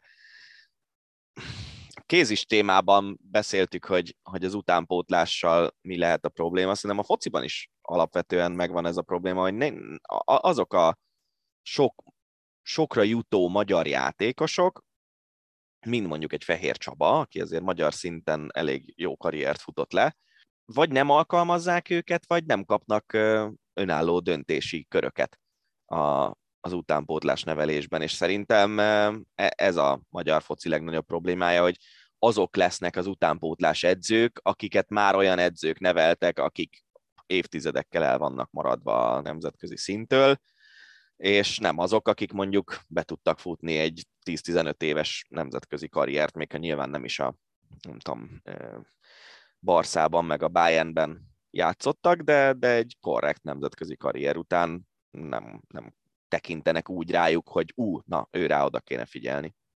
Hát igen, és azért nyilván hány és hány olyan történetet hallottunk, és nem is feltétlenül szükséges a legmagasabb szintig eljutni, akár csak érted gyakorló szülőként, amikor ott vagy a focipályán, kosárlabdapályán, bármilyen pályán, teniszpályán, azért hallottunk történeteket, hogy szülők oda mennek és számon kérik az edzőtől, hogy miért nem ő, vagy miért nem a gipsziakabban a kezdőcsapatba, vagy presszionálják az edzőt, hogy ugyan tegye már be a Józsigát a csapatba, tehát ezt lehet hallani, és a magasabb szintekről is nyilván eljut a fülünkbe olyan történet, hogy bizonyos klubvezetőnek a, a, a gyermeke az éppen befért a, a nem tudom melyik csapatba, pedig a, a a tehetsége az nem feltétlenül predestinálta volna arra, szóval nem tudom hát én. mindig nyilván, megvolt. amíg nem tudom, persze, hát per, jó, mindig megvolt. Nem, de amíg úgy értem, nem hogy ez szerintem ez, ez nyugaton is szerintem megvan. Biztos, hogy ott is van az, hogy Azért nyilván nem a Barszába tudja. de nem, nem, nem, nem. Akkor nem az űrding, nem hiszem, hogy az űrdingennél előfordul, hogy érted, az utánpótlás edző oda megy, nem tudom, Frau Schmidt, és azt mondja, hogy tedd már be a gyerekemet, légy szíves a kezdőcsapatba. Nem tudom, lehet, hogy én vagyok nagyon elfogult, és, vagy, vagy nagyon naív, nem tudom, vagy egyszerűen csak hülye, nem tudom. Um, De figyelj, is, várjál, hogy hogy megy külföldön, azt el tudom képzelni, hogy itthon így megy. lehet, hogy, lehet, hogy Németországban nem is feltétlenül, bár egyébként azért lehet, hogy egy picit túlságosan is piedesztára emeljük a németeknek a korrektségét. De hogy Horvátországban úgy megy, mint nálunk, abban biztos lehet, és a horvátok mégis ki tudták nevelni egy csomó világsztárt az elmúlt tíz évben. És szerintem ez az érdekes. Igen, erről nagyon sokat szoktunk beszélni, hogy miért van az különböző sportágaknál, hogy nálunk kisebb országok, de mégis működik a foci csapat válogatott szinten, vagy kézilabda, vagy bármelyik. Hát igen, meg hogy hasonló kultúra, tehát tényleg azért itt Igen, beszéltük Djokovic kapcsán is, hogy mennyire sok mindenben hasonlít uh, Szerbia, meg a szerb életszemlélet a magyarhoz. Biztos vagyok benne, hogy Szerbiában is hasonlóképpen vannak gazdag apukák, akik a csapatban akarják látni a gyereküket, és akkor ezért hajlandóak a zsebükbe nyúlni, de mégis képes a rendszer kinevelni jó játékosokat folyamatosan. Mm. Horvátország ugyanez, nálunk meg nem. Minden esetre, hogyha természetesen az ügynek lesz folyamodvány, akkor foglalkozunk még ezzel. Egy örömtelibb, sokkal örömtelibb hír. Séfer András az Unión Berlin csapatába igazolt, Duna Szerda helyről, ugye egyből a Bundesligába. 22 éves az átigazolási díjat nem hozták nyilvánosságra, legalábbis idehaza. Én az interneten kutakodtam, 1,6 millió euró a játékos értéke a Transfermarkt szerint. A berlini csapat 19 fős keretében 12 olcsóbb játékos van nála. A TM szerint 1 millió euróért váltott csapatot. Most, hogy ez igaz vagy nem, a jó ég tudja. Na, A lényeg az, hogy igazából az átigazolás ténye az, ami, ami fontos, hogy újabb magyar játékos a top, top 5 bajnokság egyikében, és hatodik András Bundesliga egy játékos, azt hiszem, ha jól láttam. hm? Ő a hatodik Bundesliga Igen. játékos. és egy nagyon eltökélt, egy nagyon, nagyon normális, és nagyon intelligens és Na ez az. fiúnak tűnik, és, és egy kifejezetten jó játékos, csupa szív, ugye az Európa bajnokságon ismerhette meg igazából az egész ország őt, és én nyilván nem ismerem, életben egy mondatot nem beszéltem vele, de egy, egy nagyon motivált, nagyon, nagyon eltökélt fiatalembernek tűnik. Meg tényleg, amit mondtál, hogy minden, amit olvastam róla, az arról szól, hogy ő mennyivel okosabb, mint a többiek. És ez tök jó, hogy, hogy egy ilyen kis véznapici srác is okossággal el tud jutni ilyen szintre. Um, azt akartam még mondani, Transfermarkt, hogy szerintük is 1 millió euró a, az átigazolási összeg, és 1,6 az értéke. Ez az, amit mondtam neked, mikor két hete beszéltünk erről, Mhm. talán vagy három, Igen, igen, hogy, hogy az az érték, amit kifizetnek érte. igen. Azóta, főleg, hogy ugye nem az van, hogy mióta kifizették, ő már játszott 8 meccset, és rugott 6 gólt, és ezért nőtt az értéke, hanem nem, ez az értéke most. Állandó vendégünk és kedves kollégám Marosi Gergely írt arról a Sport24 oldalán, hogy míg 2018-ban a szomszédos országok, meg Lengyelország és Csehország közül Magyarország csak Szlovákiát és Szlovéniát előzte meg a nemzetközi piacon elköltött átigazolási díjakat tekintve, addig 2021-re kis hazánk Ausztria és Ukrajna kivételével mindenkit megelőzött ebből a körből. Ez annyira nem meglepő, azt hiszem. nem időzünk sokat ennél a hírnél, de gyanítom, hogy a következőnél sem fogunk. Ismét összeállt a Gerard Luis Suárez szuperpáros, csak előbbi edzőként, utóbbi pedig játékosként szerepelne, és nem a poolban, hanem az Aston Villában, amúgy a többi stimmel. A nyáron állítólag az Uruguay visszatérne a Premier League-be, több ajánlata van már most is, de nem akar máshova menni. Amúgy, amikor ezt a podcastet és az ácsit felvesszük, akkor éppen aznap ünnepli 35. születésnapját Luis Suárez szegény angol védőknek kell majd aggódni a fülük meg a válluk miatt, hogy meg ne harapódjon véletlenül. Egyébként meg szerint, ne, tehát hogy nem hiszem, hogy nagyon sokba kerül, és ha még motivált, akkor még azért elég jól eljátszogathat a villában. Én amúgy is Steven Gerrardnak is nagy rajongója vagyok, úgyhogy szurkolok neki egy jó csapatot hát, építsen. Oda vitte magához Coutinho-t, úgyhogy hát, na, elég az, komoly az... meggyőző van Gerrardnak szerintem nem csak a meggyőző ereje komoly, hanem körülbelül Coutinho-t mivel lehetett meggyőzni? Nálam játszani fogsz, és fontos ember leszel, oké, okay, megyek. Igen, valószínűleg. Na, egy nagyon érdekes hír. Ugye pont beszéltünk arról, hogy Séfer András a top 5 bajnokságok egyikébe igazolt. Hát a brazil futballbajnokság szerinted hanyadik legerősebb bajnokság a világon? Az van, hogy olvastam ezt a hírt, hogy a az IFFHS szerint a legerősebb. Szerintem körülbelül a nyolcadik lehet, vagy valami ilyesmi. Nem is értem. Tehát a, az IFFHS szerint a legerősebb a brazil futballbajnokság a világon. Ugye Jó, ez de... a labdarúgás történetével és statisztikáival foglalkozó nemzetközi szervezet. A magyar NBA egy az 53. a rangsorban 80 ország közül, és akkor itt van a, a sorrend, nyilván teljesség igénye nélkül. Ugye a Brazil után jön a Premier League, aztán Serie A, a La Liga, Franciaország, mert bocsánat, igen, La Liga, aztán Franciaország, Portugália, Hollandia, és csak most nyolcadiként Németország. Szerintem ez pontosan elmondja, hogy ez mennyit ér ez a rangsor. Hogy, hogy a, a szerintük a holland és a portugál bajnokság a német előtt van. Egyébként valószínűleg itt a, a kinevelt játékosokat nagyon nagy súlyjal veszik figyelembe mm-hmm. ennél a rangsornál, mert ha megnézed, a brazil bajnokság is rengeteg játékost ad az európai topligáknak, és a, a francia meg a vagy a portugál meg a holland bajnokság is nagyon sok játékost ad az európai topligáknak, és valószínűleg itt ez lehet a, ez hát lehet ez a mennyire fals képet? ad, hát nyilván azért jönnek Brazíliából, mert akár szart nem ér a bajnokság, már bocsánat, Egri hát Viktort ezúttal is megkövettem, mert tudom, hogy óriási brazil... Nem, de szerintem azt ő is elismeri, hogy az angol Premier League ez a brazil bajnokságnál erősebb. Persze, nem is értem mindegy. Nem, nem értem, hogy milyen szempont szerint, már lehet, hogy ráírok a Twitteren, Viktor, hogy milyen szempont szerint készítik, hát a tudja. Hát, hogy az, az ilyen statisztikákat. kéne ráírni. lehet. lehet.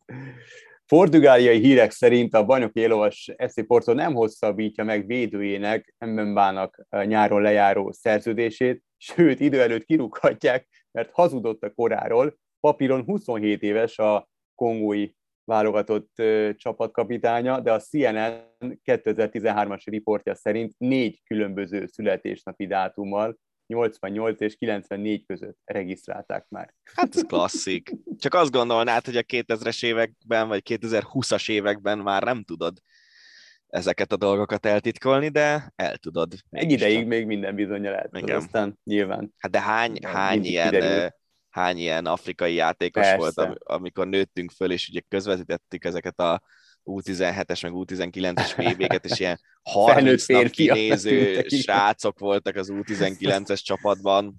Hány éves vagy Cula?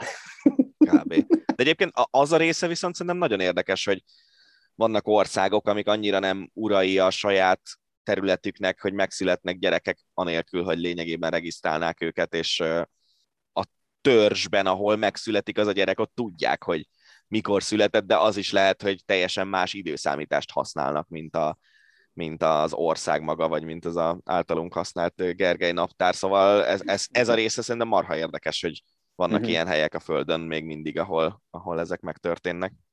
Ahogy az is érdekes, hogy a Premier League legutóbbi fordulójában egy drón zavarta meg a Wolverhampton Brentford összecsapást, miután senki nem tudta, hogy ki a drón, vagy mi célból került a légtérbe. A játékosokat biztonsági okokból az öltözőkbe parancsolták, és közel 20 percnyi szünet után folytatódott a meccs. Képzeld el. Tovább. Ja, nem. Igen. Nem csak lenyeltem a teámat. Szóval a hétvégén volt Kitzbühelben a lesikló verseny, uh-huh. Ami az egyik legnagyobb sportesemény Ausztriában minden évben, és most idén először drónokkal mutatták fölülről a versenyzőket egy olyan szakaszon, ahol ilyen iszonyatosan látványos képeket De tudtak jó. csinálni a drónokról. Hát ajánlom mindenkinek az eurosport.hu-t, meg az Eurosport Facebook oldalát, mert fönn vannak ezek a felvételek, jó pár versenyző menetét meg lehet nézni, nagyon látványos. Melyik síversenyen volt az, amikor egy drón majdnem ráesett az egyik sízőre? Az Madonna di Campillo-ban volt, és Marcel Nagyon veszélyes volt. Hát az, az nagyon közel esett le hozzá, de itt Igen. nagyon látványosan figyeltek arra, hogy a versenyzők mögött repült a drón. Aha.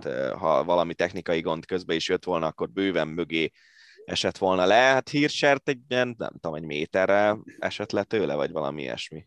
És az ráadásul egy ilyen jó nagy, ilyen ipari méretű Így drón van. volt, úgyhogy ha az leesik a fejére, akkor lehet, hogy szegény ott marad. Igen, igen, igen, ez tényleg nagyon, nagyon durvának tűnt. A Franciaországban jövő hét hétfőtől érvénybe lépő koronavírusra vonatkozó szabályok értelmében nem léphetnek be az országba azok a profi sportolók, akik nem vettek fel vírus elleni védőoltást, illetve azok sem, akik régebben estek át a fertőzésen. Itt Gyokovics elindított egy lavinát, mindenki, mindenki marhára köszöni. Djokovic hm? beléphet, mert ő ugye decemberben átesett hát a fertőzésre igen, hivatalosan. De, és... persze ez most a foci, csak hogy viccből, vagy vicces, vicces próbáltam lenni, azért jegyeztem meg, tehát itt most még mindig fociról van szó. Különösen fájó lehet a szabályozása a Real Madridnak és a Chelsea-nek, hiszen mindkét csapat majd Franciaországban játszik, ugye előbbi, a Pári, előbbi Párizsban, utóbbi Lille-ben. Még ehhez kapcsolódó hír, hogy a Premier League decemberi jelentéséből kiderült, hogy a liga játékosainak 16%-a egyetlen oltást sem kapott. Egyik csapat sem kommentálta amúgy ezt a hírt, tehát nem tudni, hogy most ez a Reált vagy a Chelsea-t mennyiben érinti, ha egyáltalán érinti hátrányosan. Hát ilyen lesz. Az, az egész biztos szerintem, hogy erre felé fog menni a, a világ, hogy próbálják azoknak a az életét, akik vélhetően védettek a koronavírus elleni újbóli megfertőződéstől, könnyíteni azoknak a kárára, akik vélhetően nem védettek. Én most olyan szinten leszek védett, amilyen szinten csak el tudom képzelni, mert múlt hétfőn kaptam a harmadik oltásom, és még nap csütörtökön a pozitív COVID-tesztemet, úgyhogy remélem, hogy minden rendben lesz ilyen szempontból. Nagyon érdekesek ezek a hírek. Betörtek Victor Lindelöf, a Manchester United labdarúgó csapatának védőjének a házába. Hírek szerint felesége a két gyermekükkel kénytelen volt elbújni az egyik szobában, és nagyon friss hír, ugye most még egyszer mondom, hétfőn vesztük fel ezt a podcastet, és most láttam, hogy Karim Benzemához is betörtek, amíg a Real Madridban játszott aktuális bajnoki forduló során. Ja, hogy ezek a játékosok azért... Volt, igen, azért, igen, de hát hányszor olvasol ilyen hírt, ezért ezek a játékosok nyilván nem a, akár a madridi, vagy akár a manchesteri gettóban laknak, tehát ezek azért ilyen, ilyen elzárt ö, lakóközösségek, ahol, ahol van egy nagy kapu, ez a gated community-nak nevezik, ahol van egy őr is, tehát hogy a túróba fordul ez erő, hogy, és nagyon sokszor olvasni ilyen hírt, hogy amíg ő kergette a labdát a pályán, addig kipakolták a házat, és elloptak mindent, amit el lehet lopni. Mondjuk Tehát, legalább ö... abban biztos lehet, hogy nincs otthon a kiszemelt. Az tuti. Igen, igen, igen, igen. De mi van, hogyha érted, mint Lindelőféknél otthon van szegény felesége a két gyerkőccel, hál' Istennek Szerintem Lindelőfnél ráadásul az volt, hogy ő, nem, hát ő, ő, ő, hozzá nem meccs alatt törtek be. Nem, ő azt hiszem talán edzésen, vagy nem tudom hol volt. Utána de... a meccsen emiatt. Nem, igen, igen, igen. Tehát ő nem volt ott, lehet, hogy edzésen volt, a jó ég tudja, de utána kikérte magát a következő meccsről, és nem lépett pályára, és Rányi el is engedte természetesen, mert nem akarta otthon hagyni a, a családját. Nem, Értelemszerűen a feleség eléggé szerintem, kikészült. Szerintem egyébként tényleg egyszerűen könnyű célpontok a focisták. Abszolút, de hát pont egy ilyen, tehát hogy az ember azt gondolná, hogy egy, egy ilyen lakóközösségen belül akármennyire nem de vagy biztos vagy abban, hogy ezek ilyen lakóközösségek?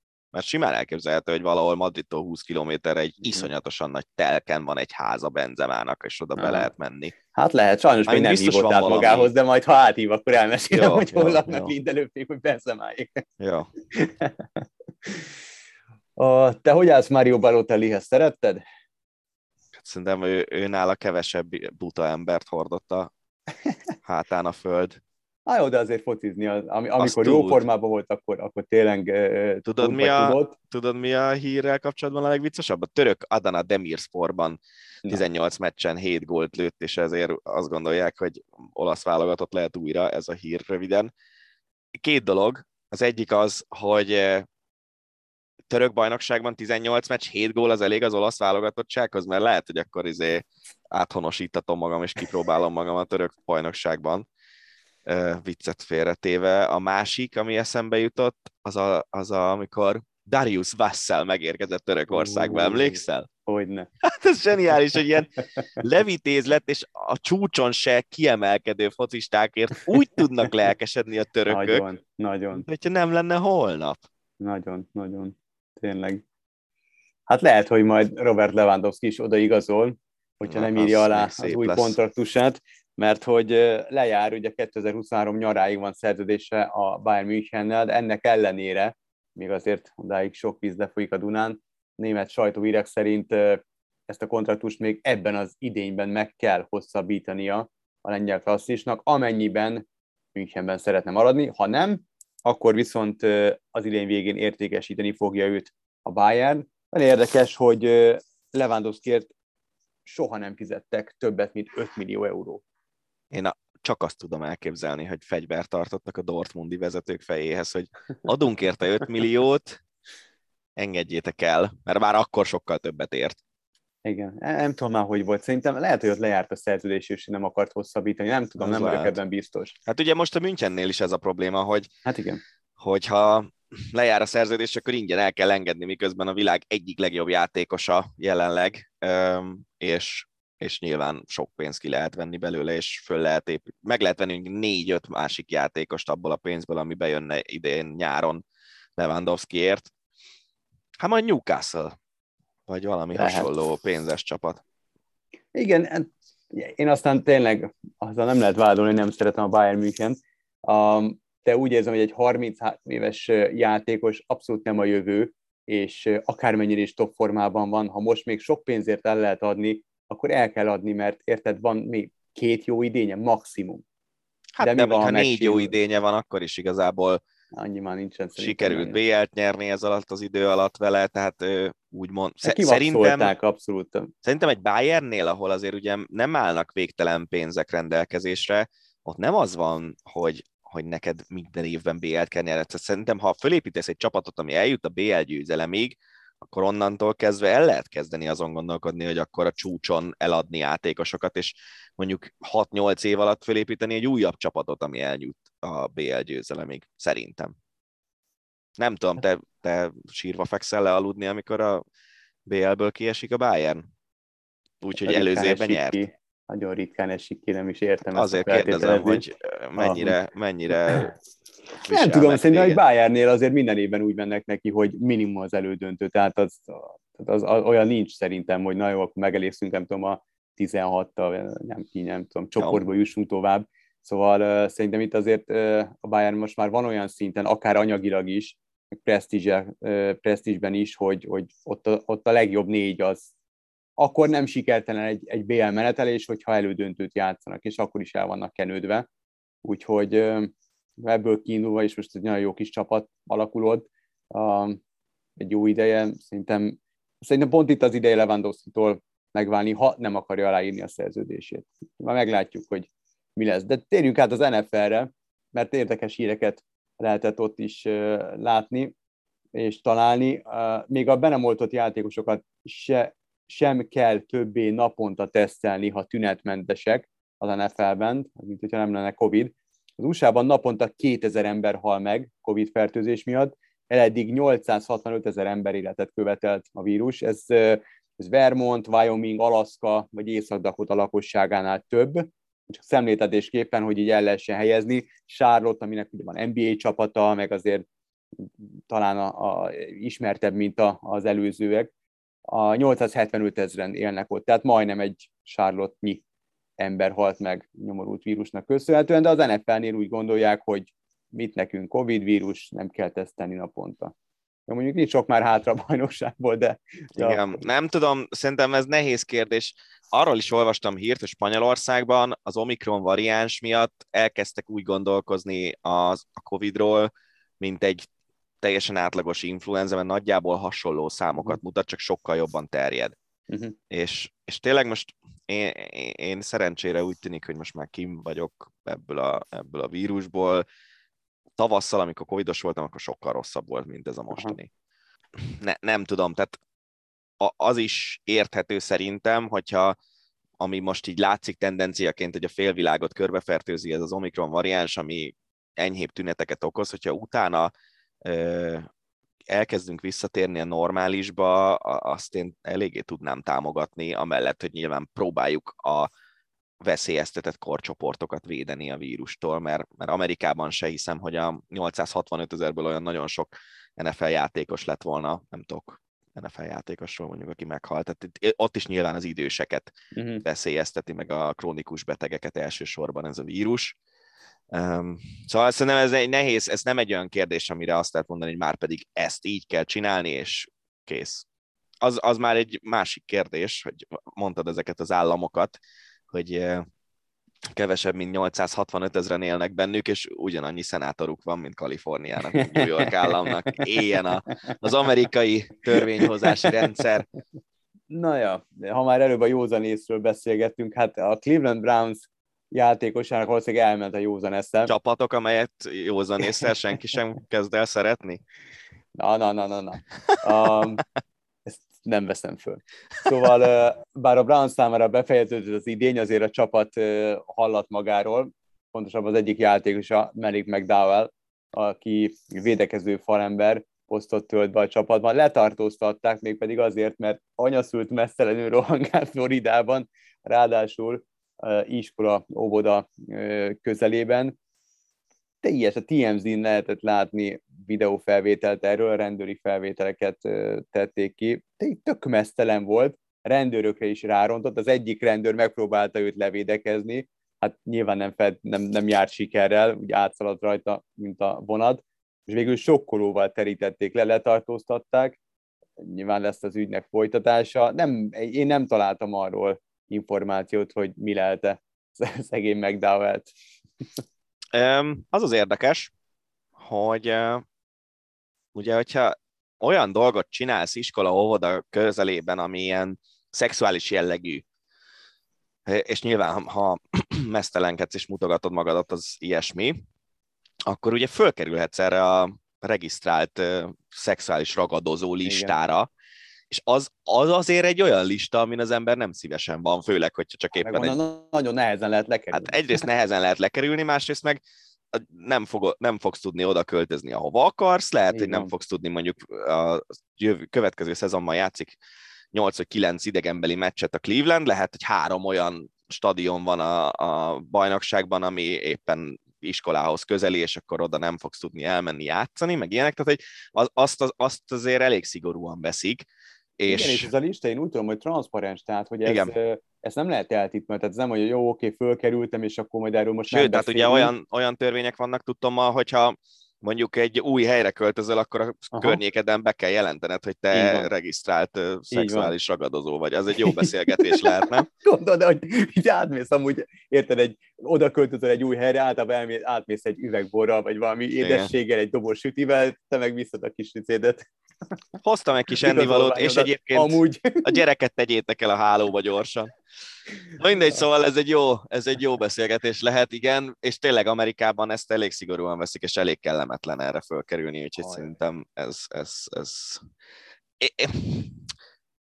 De közben meg, tehát, hogy egy ilyen miatt hogy megbolondul és mesztelenül rohangál valaki, az számomra nem annyira szexuális jellegű, hanem inkább mentális jellegű. Igen, valószínűleg egy kicsit túltolt valamit. Igen, nem hát kellett az volna. Is, az is lehet, hogy valami tudatmódosító van a dologban. Igen, igen.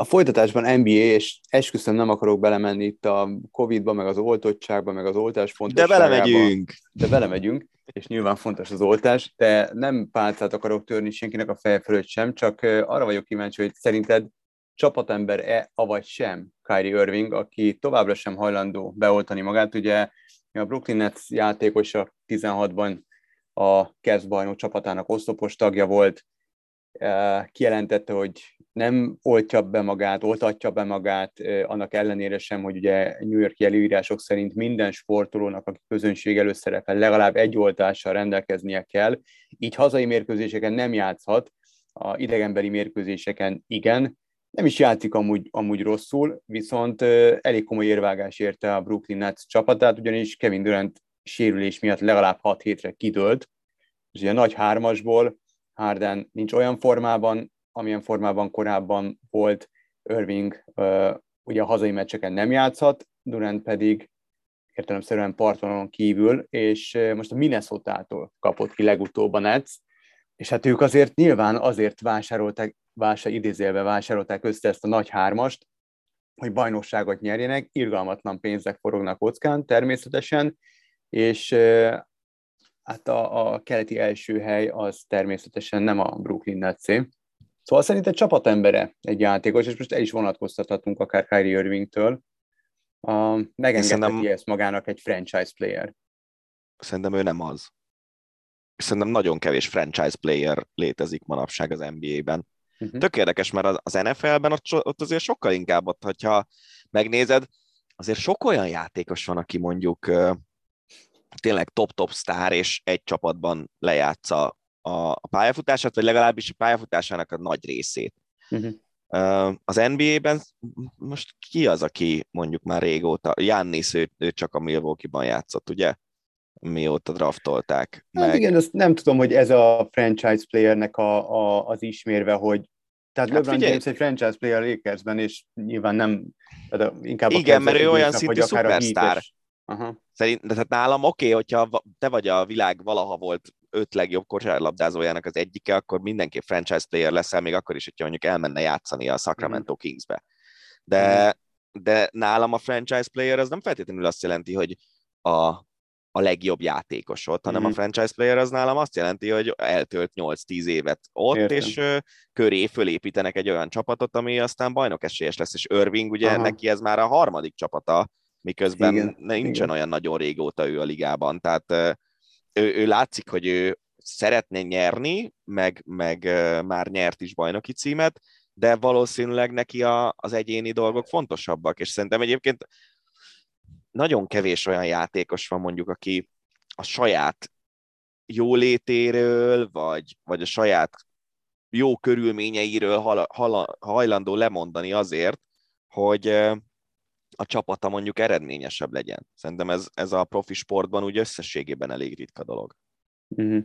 Tehát én, én ezt nem érzem egy akkora izének, az, az, hogy az egésznek mi az oka, és hogy amikor Aaron Rodgers azt bírja mondani, hogy kihiszi már el a CDC-nek, hogy mi van vírusügyben, az, az, az, az számomra felfoghatatlan szintű butaság, hogy egy sok milliárd dolláros költségvetéssel működő ö, tudományos ügynökségnek a, a szavahihetőségét NFL játékosok kérdőjelezik meg, meg NBA játékosok kérdőjelezik meg. Tehát ezt a részét nem tudom megérteni, de az, hogy ő hoz egy olyan döntést, ami neki jó, és a csapatnak nem, azon egy icipicit sem lepődök meg. Uh-huh. Hát Aaron Rodgers kijelentéséhez csak annyit fűznék hozzá, hogy ez nagyon szomorú, hogy valaki eh, egy ilyen szintű sportoló ezt mondja, mert hogy ők példaképek, és rengeteg embert befolyásolhatnak így vagy úgy. A Kyrie irving kapcsolatban nekem igazából az a fenntartásom, hogy fentebb hangoztatja, hogy ő, ő vezér, példakép, stb. akar lenni, és igazából hát így nem a, lesz. a Clevelandben is természetesen nem akart LeBron James árnyékában maradni, elment Bostonba, tudjuk, hogy az a sztori hogy végződött, és amiért nekem ez egy kicsit fals a sztori, hogy annak idején azért azt nagyon sokan, nagyon sok platformon lenyilatkozták, hogy leginkább ő győzködte Kevin Durantet, hogy igazoljon Brooklynba, és utána meggyőzték Hardent, hogy jöjjön hozzájuk harmadikként, és álljon össze ez a nagy hármas. Tehát, hogyha ebből a szemszögből nézem, akkor, akkor igenis legyél csapatjátékos, és az egyéni érdekek e, emelkedjenek, a, csapat érdeke, e, na, az egyéni érdekeket felejtsd el, és legyél csapatjátékos, mert, e, mert egyrészt a tulajdonos irgalmatlan pénzeket fizet neked, havonta, meg a másik kettőjek. és a másik kettő közül egyet tuti te győztél meg, hogy jöjjön ide, aztán ketten meggyőztétek a harmadikat. Azt Tehát, szerintem egymás hogy... között lehet, hogy elrontja a viszonyokat. Hát, De ugye azokra a meccsekre nem kap fizetést, amin nem játszik, nem? Tehát így, így arányosítva van az. Azon nem, de például volt, lehetett egy ilyet olvasni, megmondom őszintén nem tudom, hogy, hogy, hogy ez igaz-e, illetve hogy most akkor kell-e fizetni, vagy nem, de hogy 5000 dollárt kell fizetnie elvileg, ha hazai mérkőzéseken is pályára lép, de nem, nem léphetnék pályára, úgyhogy szerintem ez, ez vagy nem igaz, vagy nem akarják meglépni, nem tudom. Minden esetre fél meccsel vannak lemaradva a keleti első helytől, és hát ami borzasztóan veszélyes rájuk nézve, hogy a Cavs mindössze másfél meccse van tőlük. Na mindegy. Én is félnék, hogyha a Cavs másfél meccsre lenne csak mögöttem, hiszen két év múlva bandwagon csapat lesz. Köszönjük szépen az ingyen reklámot. Telefonon mondtak fel Köves Gábornak, a férfi tenisz Davis kupa, kupa kapitányának. Nem volt szerződése, az ausztrálok elleni márciusi találkozóra Nagy Zoltán készíti fel a csapatot, aki amúgy Kucsovics Márton edzője is, társadalmi munkában látja majd el a feladatot. Köves amúgy a valaha volt hát egyik vagy a legeredményesebb Davis kupa, G, na, ezt újra mondom, ezt meg kukát mondok, az a kupa helyen. Bocs. Telefonon mondtak fel Köves Gábornak, a férfi tenisz Davis kupa kapitányának, nem volt szerződése, az ausztrálok elleni márciusi találkozóra Nagy Zoltán készíti fel a csapatot, aki amúgy Fucsovics Márton edzője, ő is teniszező volt, nyert aztán magyar bajnokságot is, az biztos, hogy tagja volt Davis Kupa csapatnak, társadalmi munkában látja majd el a feladatot, Köves amúgy a valaha volt legeredményesebb Davis Kupa kapitány, elképesztő győzelmeket aratott a vezetésével a csapat, és nyugodtan mondhatjuk, hogy Davis Kupa lázban égett az ország, és ezt most nem csak azért mondjuk, mert Köves Gábor nagyon szeretjük, és nagyon tiszteljük, és az Eurosporton szakkommentátori feladatokat lát el, és a, és a csapat tagja, hanem mert egy, egyrészt egy, egy remek fazon, másrészt pedig a tények magas dolgok, és önmagukért beszélnek, és tényleg nagyon komoly eredményeket ért el ezzel a csapattal. Igen, ez maga az alaphelyzet szerintem az érthetetlen, hogy miért nem folytathatja ha már nem folytathatja, akkor azt én értem, hogy Ausztráliában fogunk játszani februárban, szerintem haza se jönnek a játékosok addig onnan, és egy ott lévő edző kapja meg most ezt a feladatot egy, egy párharc erejéig egyelőre. Tehát ezt a részét értem, azt, hogy miért nem marad Köves Gábor, azt szerintem senki nem fogja tudni elmagyarázni észérvekkel. Azért számomra, hogyha ez az, az egy, tehát ez az okok egyik tehát ez egyik ok, hogy, hogy ott most van kint Ausztráliában egy edző, és nem akarnak kiutaztatni egy másikat, könyörgöm. Tehát egy olyan érában, amikor szinte tényleg annyi soha nem látott pénzt kap a, a, a magyar sport, és, és nem sajnálja az aktuális kormány a, a sportra szánt összegeket, akkor nehogy már ez ne férjen bele. Nem, szerintem is Tehát, bele kell, ez, ez hogy férjen, de mondom, azért mondom, hogy az alaphelyzet, hogy hogy Köves Gábor nem folytathatja, az szerintem értelmezhetetlen, azt, azt, azt tényleg nem értjük attól függetlenül, hogy, hogy mi ugye jóban vagyunk egymással, és hogy, hogy Igen, hát elvileg az az alapja van, nem, de hogy, de hogy, de hogy tényleg, tehát hogy nézzük meg az eredményeket. Pontosan. Nyertünk Belgium ellen, nyertünk Oroszország ellen. Így van, így van, így van. Uh, meccset hoztunk el a horvátok ellen, az ausztrálok ellen, most a világcsoportban. Egyébként meg valószínűleg még, hogyha a létező legjobban jön ki a lépés, akkor is az ausztrálok egyértelműen esélyesek, főleg, hogy hazai pályán játszanak, és azért a lehető legerősebb felállást tudják ott összehozni alig, ha nem. De eh, nem, ez a sztori, ez, ez úgy, ahogy van rossz. Több sebből vérzik, igen. És nem, nem nagyon értjük, hogy ha ha nem valami mutizás van a dologban, akkor mi? Igen, elég, elég fals üzenetet közvetít az hát egész igen, sztori, meg a kommunikációja. A meritokrácia elveinek teljes mértékben ellent mond ez a sztori. Másik teniszes hírrel megyünk tovább.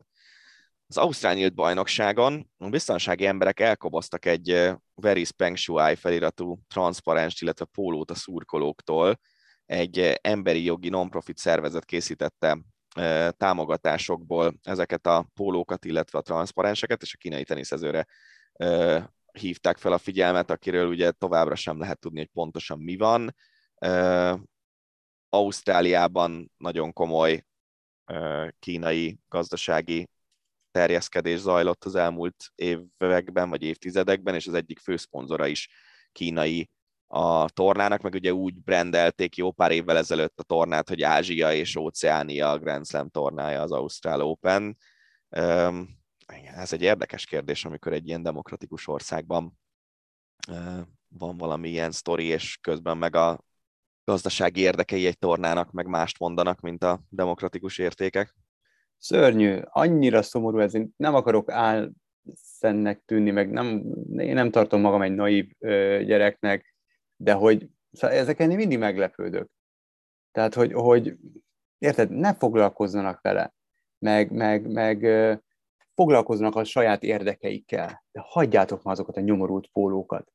50, 50, 10 ember, 5 ember akarta hordani? Nem utasd, akkor mond a kameramennek, mond az operatőrnek, mond a képvágónak, hogy figyelj, azt a sarkát a stadionnak nem utasd, vagy tök, tök mindegy. Tehát nyilván nem azt mondom, hogy ez a jó elintézési mód, mert tényleg tök jó lenne tudni, hogy mi a túró van szerencsétlen Peng Shuai-jal, de szörnyű tényleg, és pont amit mondasz, hogy egy ilyen, ilyen demokratikus értékekre igenis komoly hangsúlyt fektető ország ilyen szinten szarjon erre az egészre, és, és ilyen megtörténhessen ott, mert érted? Hát ez nem ország kérdés, azt mondom, hogy oké. Okay. Hát vagy nem akkor torna, kérdés. jó persze, akkor torna hát, figyelj, te is, te is szerveztél azért dolgokat már az életedben, most hogyha nem tudom, a, a bunyóteremben, amit vittél egy ideig, ott lenne egy egy főszponzor, és valaki egy olyan pólóban megy be, ami a főszponzort kritizálja, akkor lehet, hogy te is elgondolkodnál rajta, hogy ez így nem kóser. Tehát, hogy én, én értem mind a két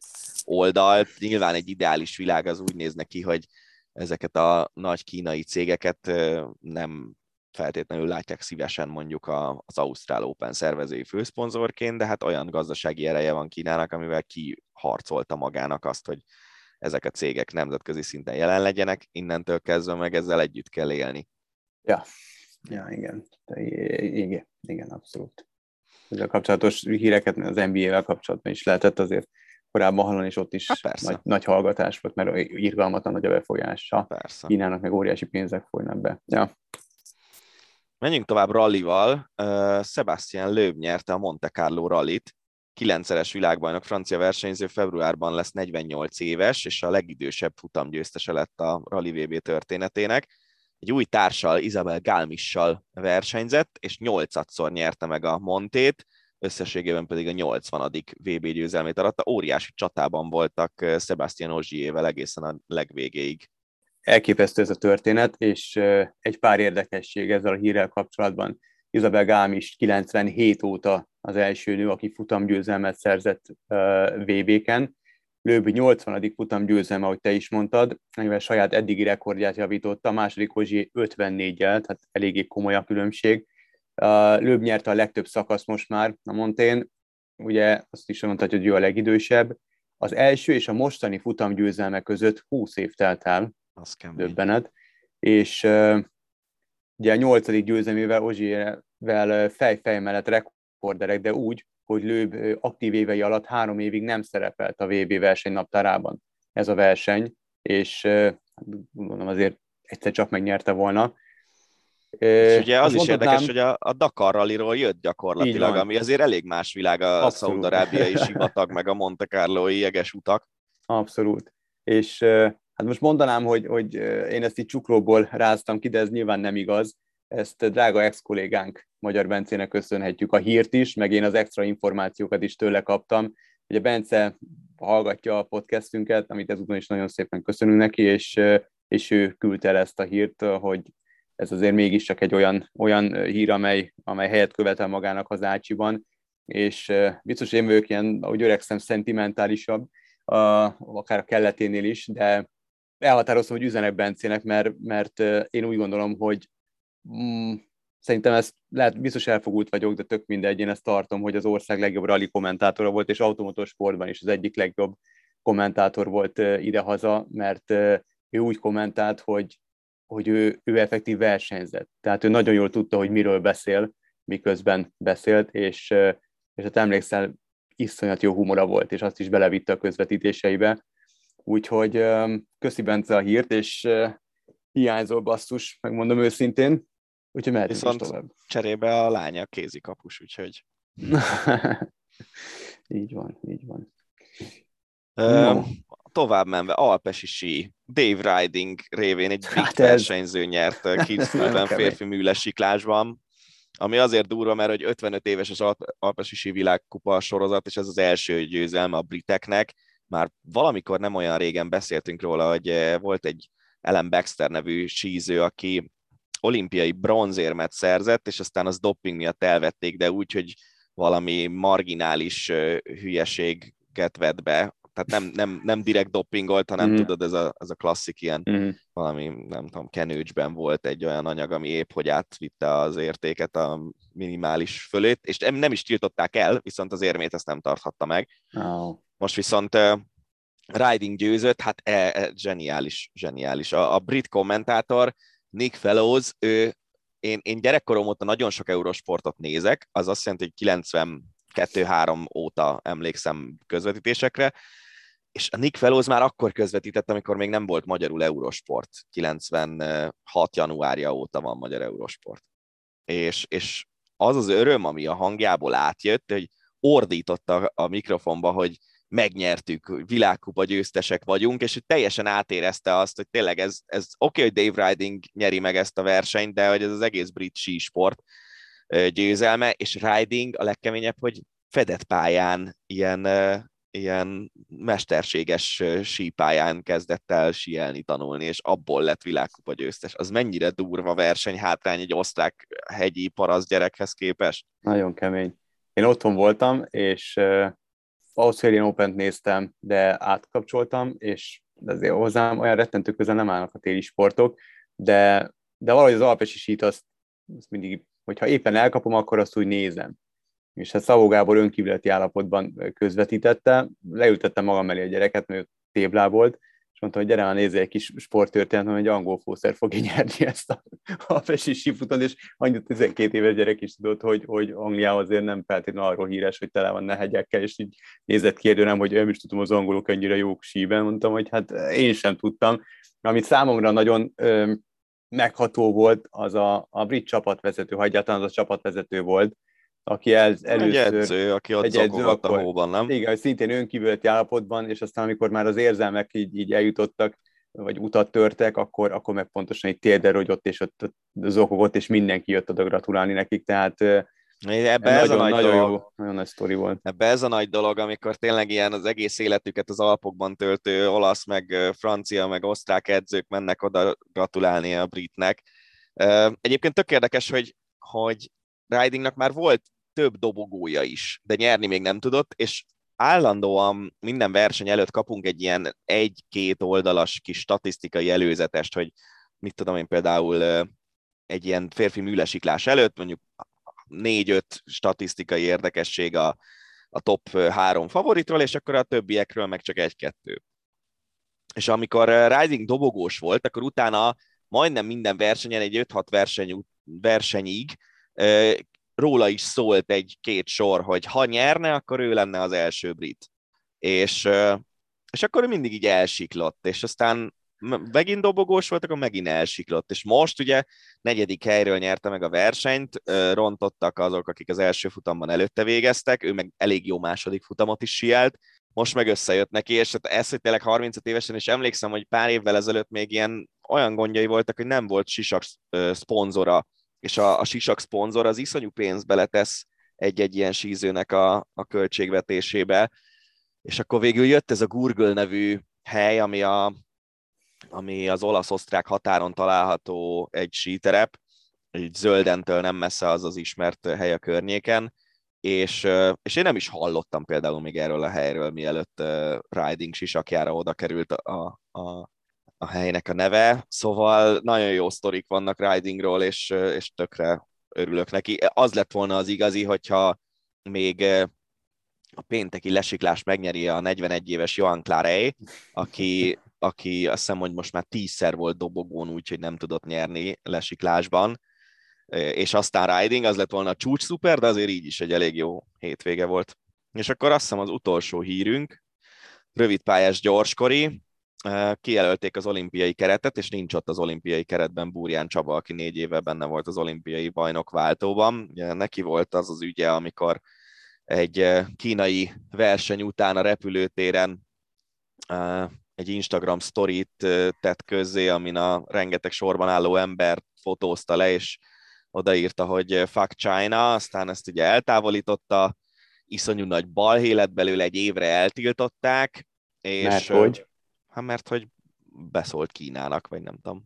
Vagy mi hát igen, de hogy ez a, hát mert hogy a, a gondolom a sztorihoz hozzá tartozik, hogy ugye a szövetségi kapitány az kínai. Igen, igen, hát az iszonyú hogy... nagy balhénak egy része volt az, hogy a szövetségi kapitány is megsértődött, de maga Kína is megsértődött, tehát ugye érdekes, hogy amekkora ország annyira pitiáner dolgok miatt a diplomáciáját képes csatasorba állítani, és, és állítólag Kínából is jelezték, hogy ezt azért egy olimpiai bajnoknak nem kéne, meg a, meg a szövetségi kapitány is meg Azt a részét megértem, tehát a kapitányt megértem, hogy ő fölháborodott ezen, és nem is nem értem, akkor sem értettem, hogy ez e, e, hogy hogy lehet valaki ennyire meggondolatlan, mert nyilván azt nem irányíthatjuk, hogy ki mit gondoljon miről, tehát de, de hogy nem, hát ez teljesen egyértelműen egy szerencsétlen ostoba. poszt volt, viszont az egyéves eltiltást én azért erősen túlzásnak érzem.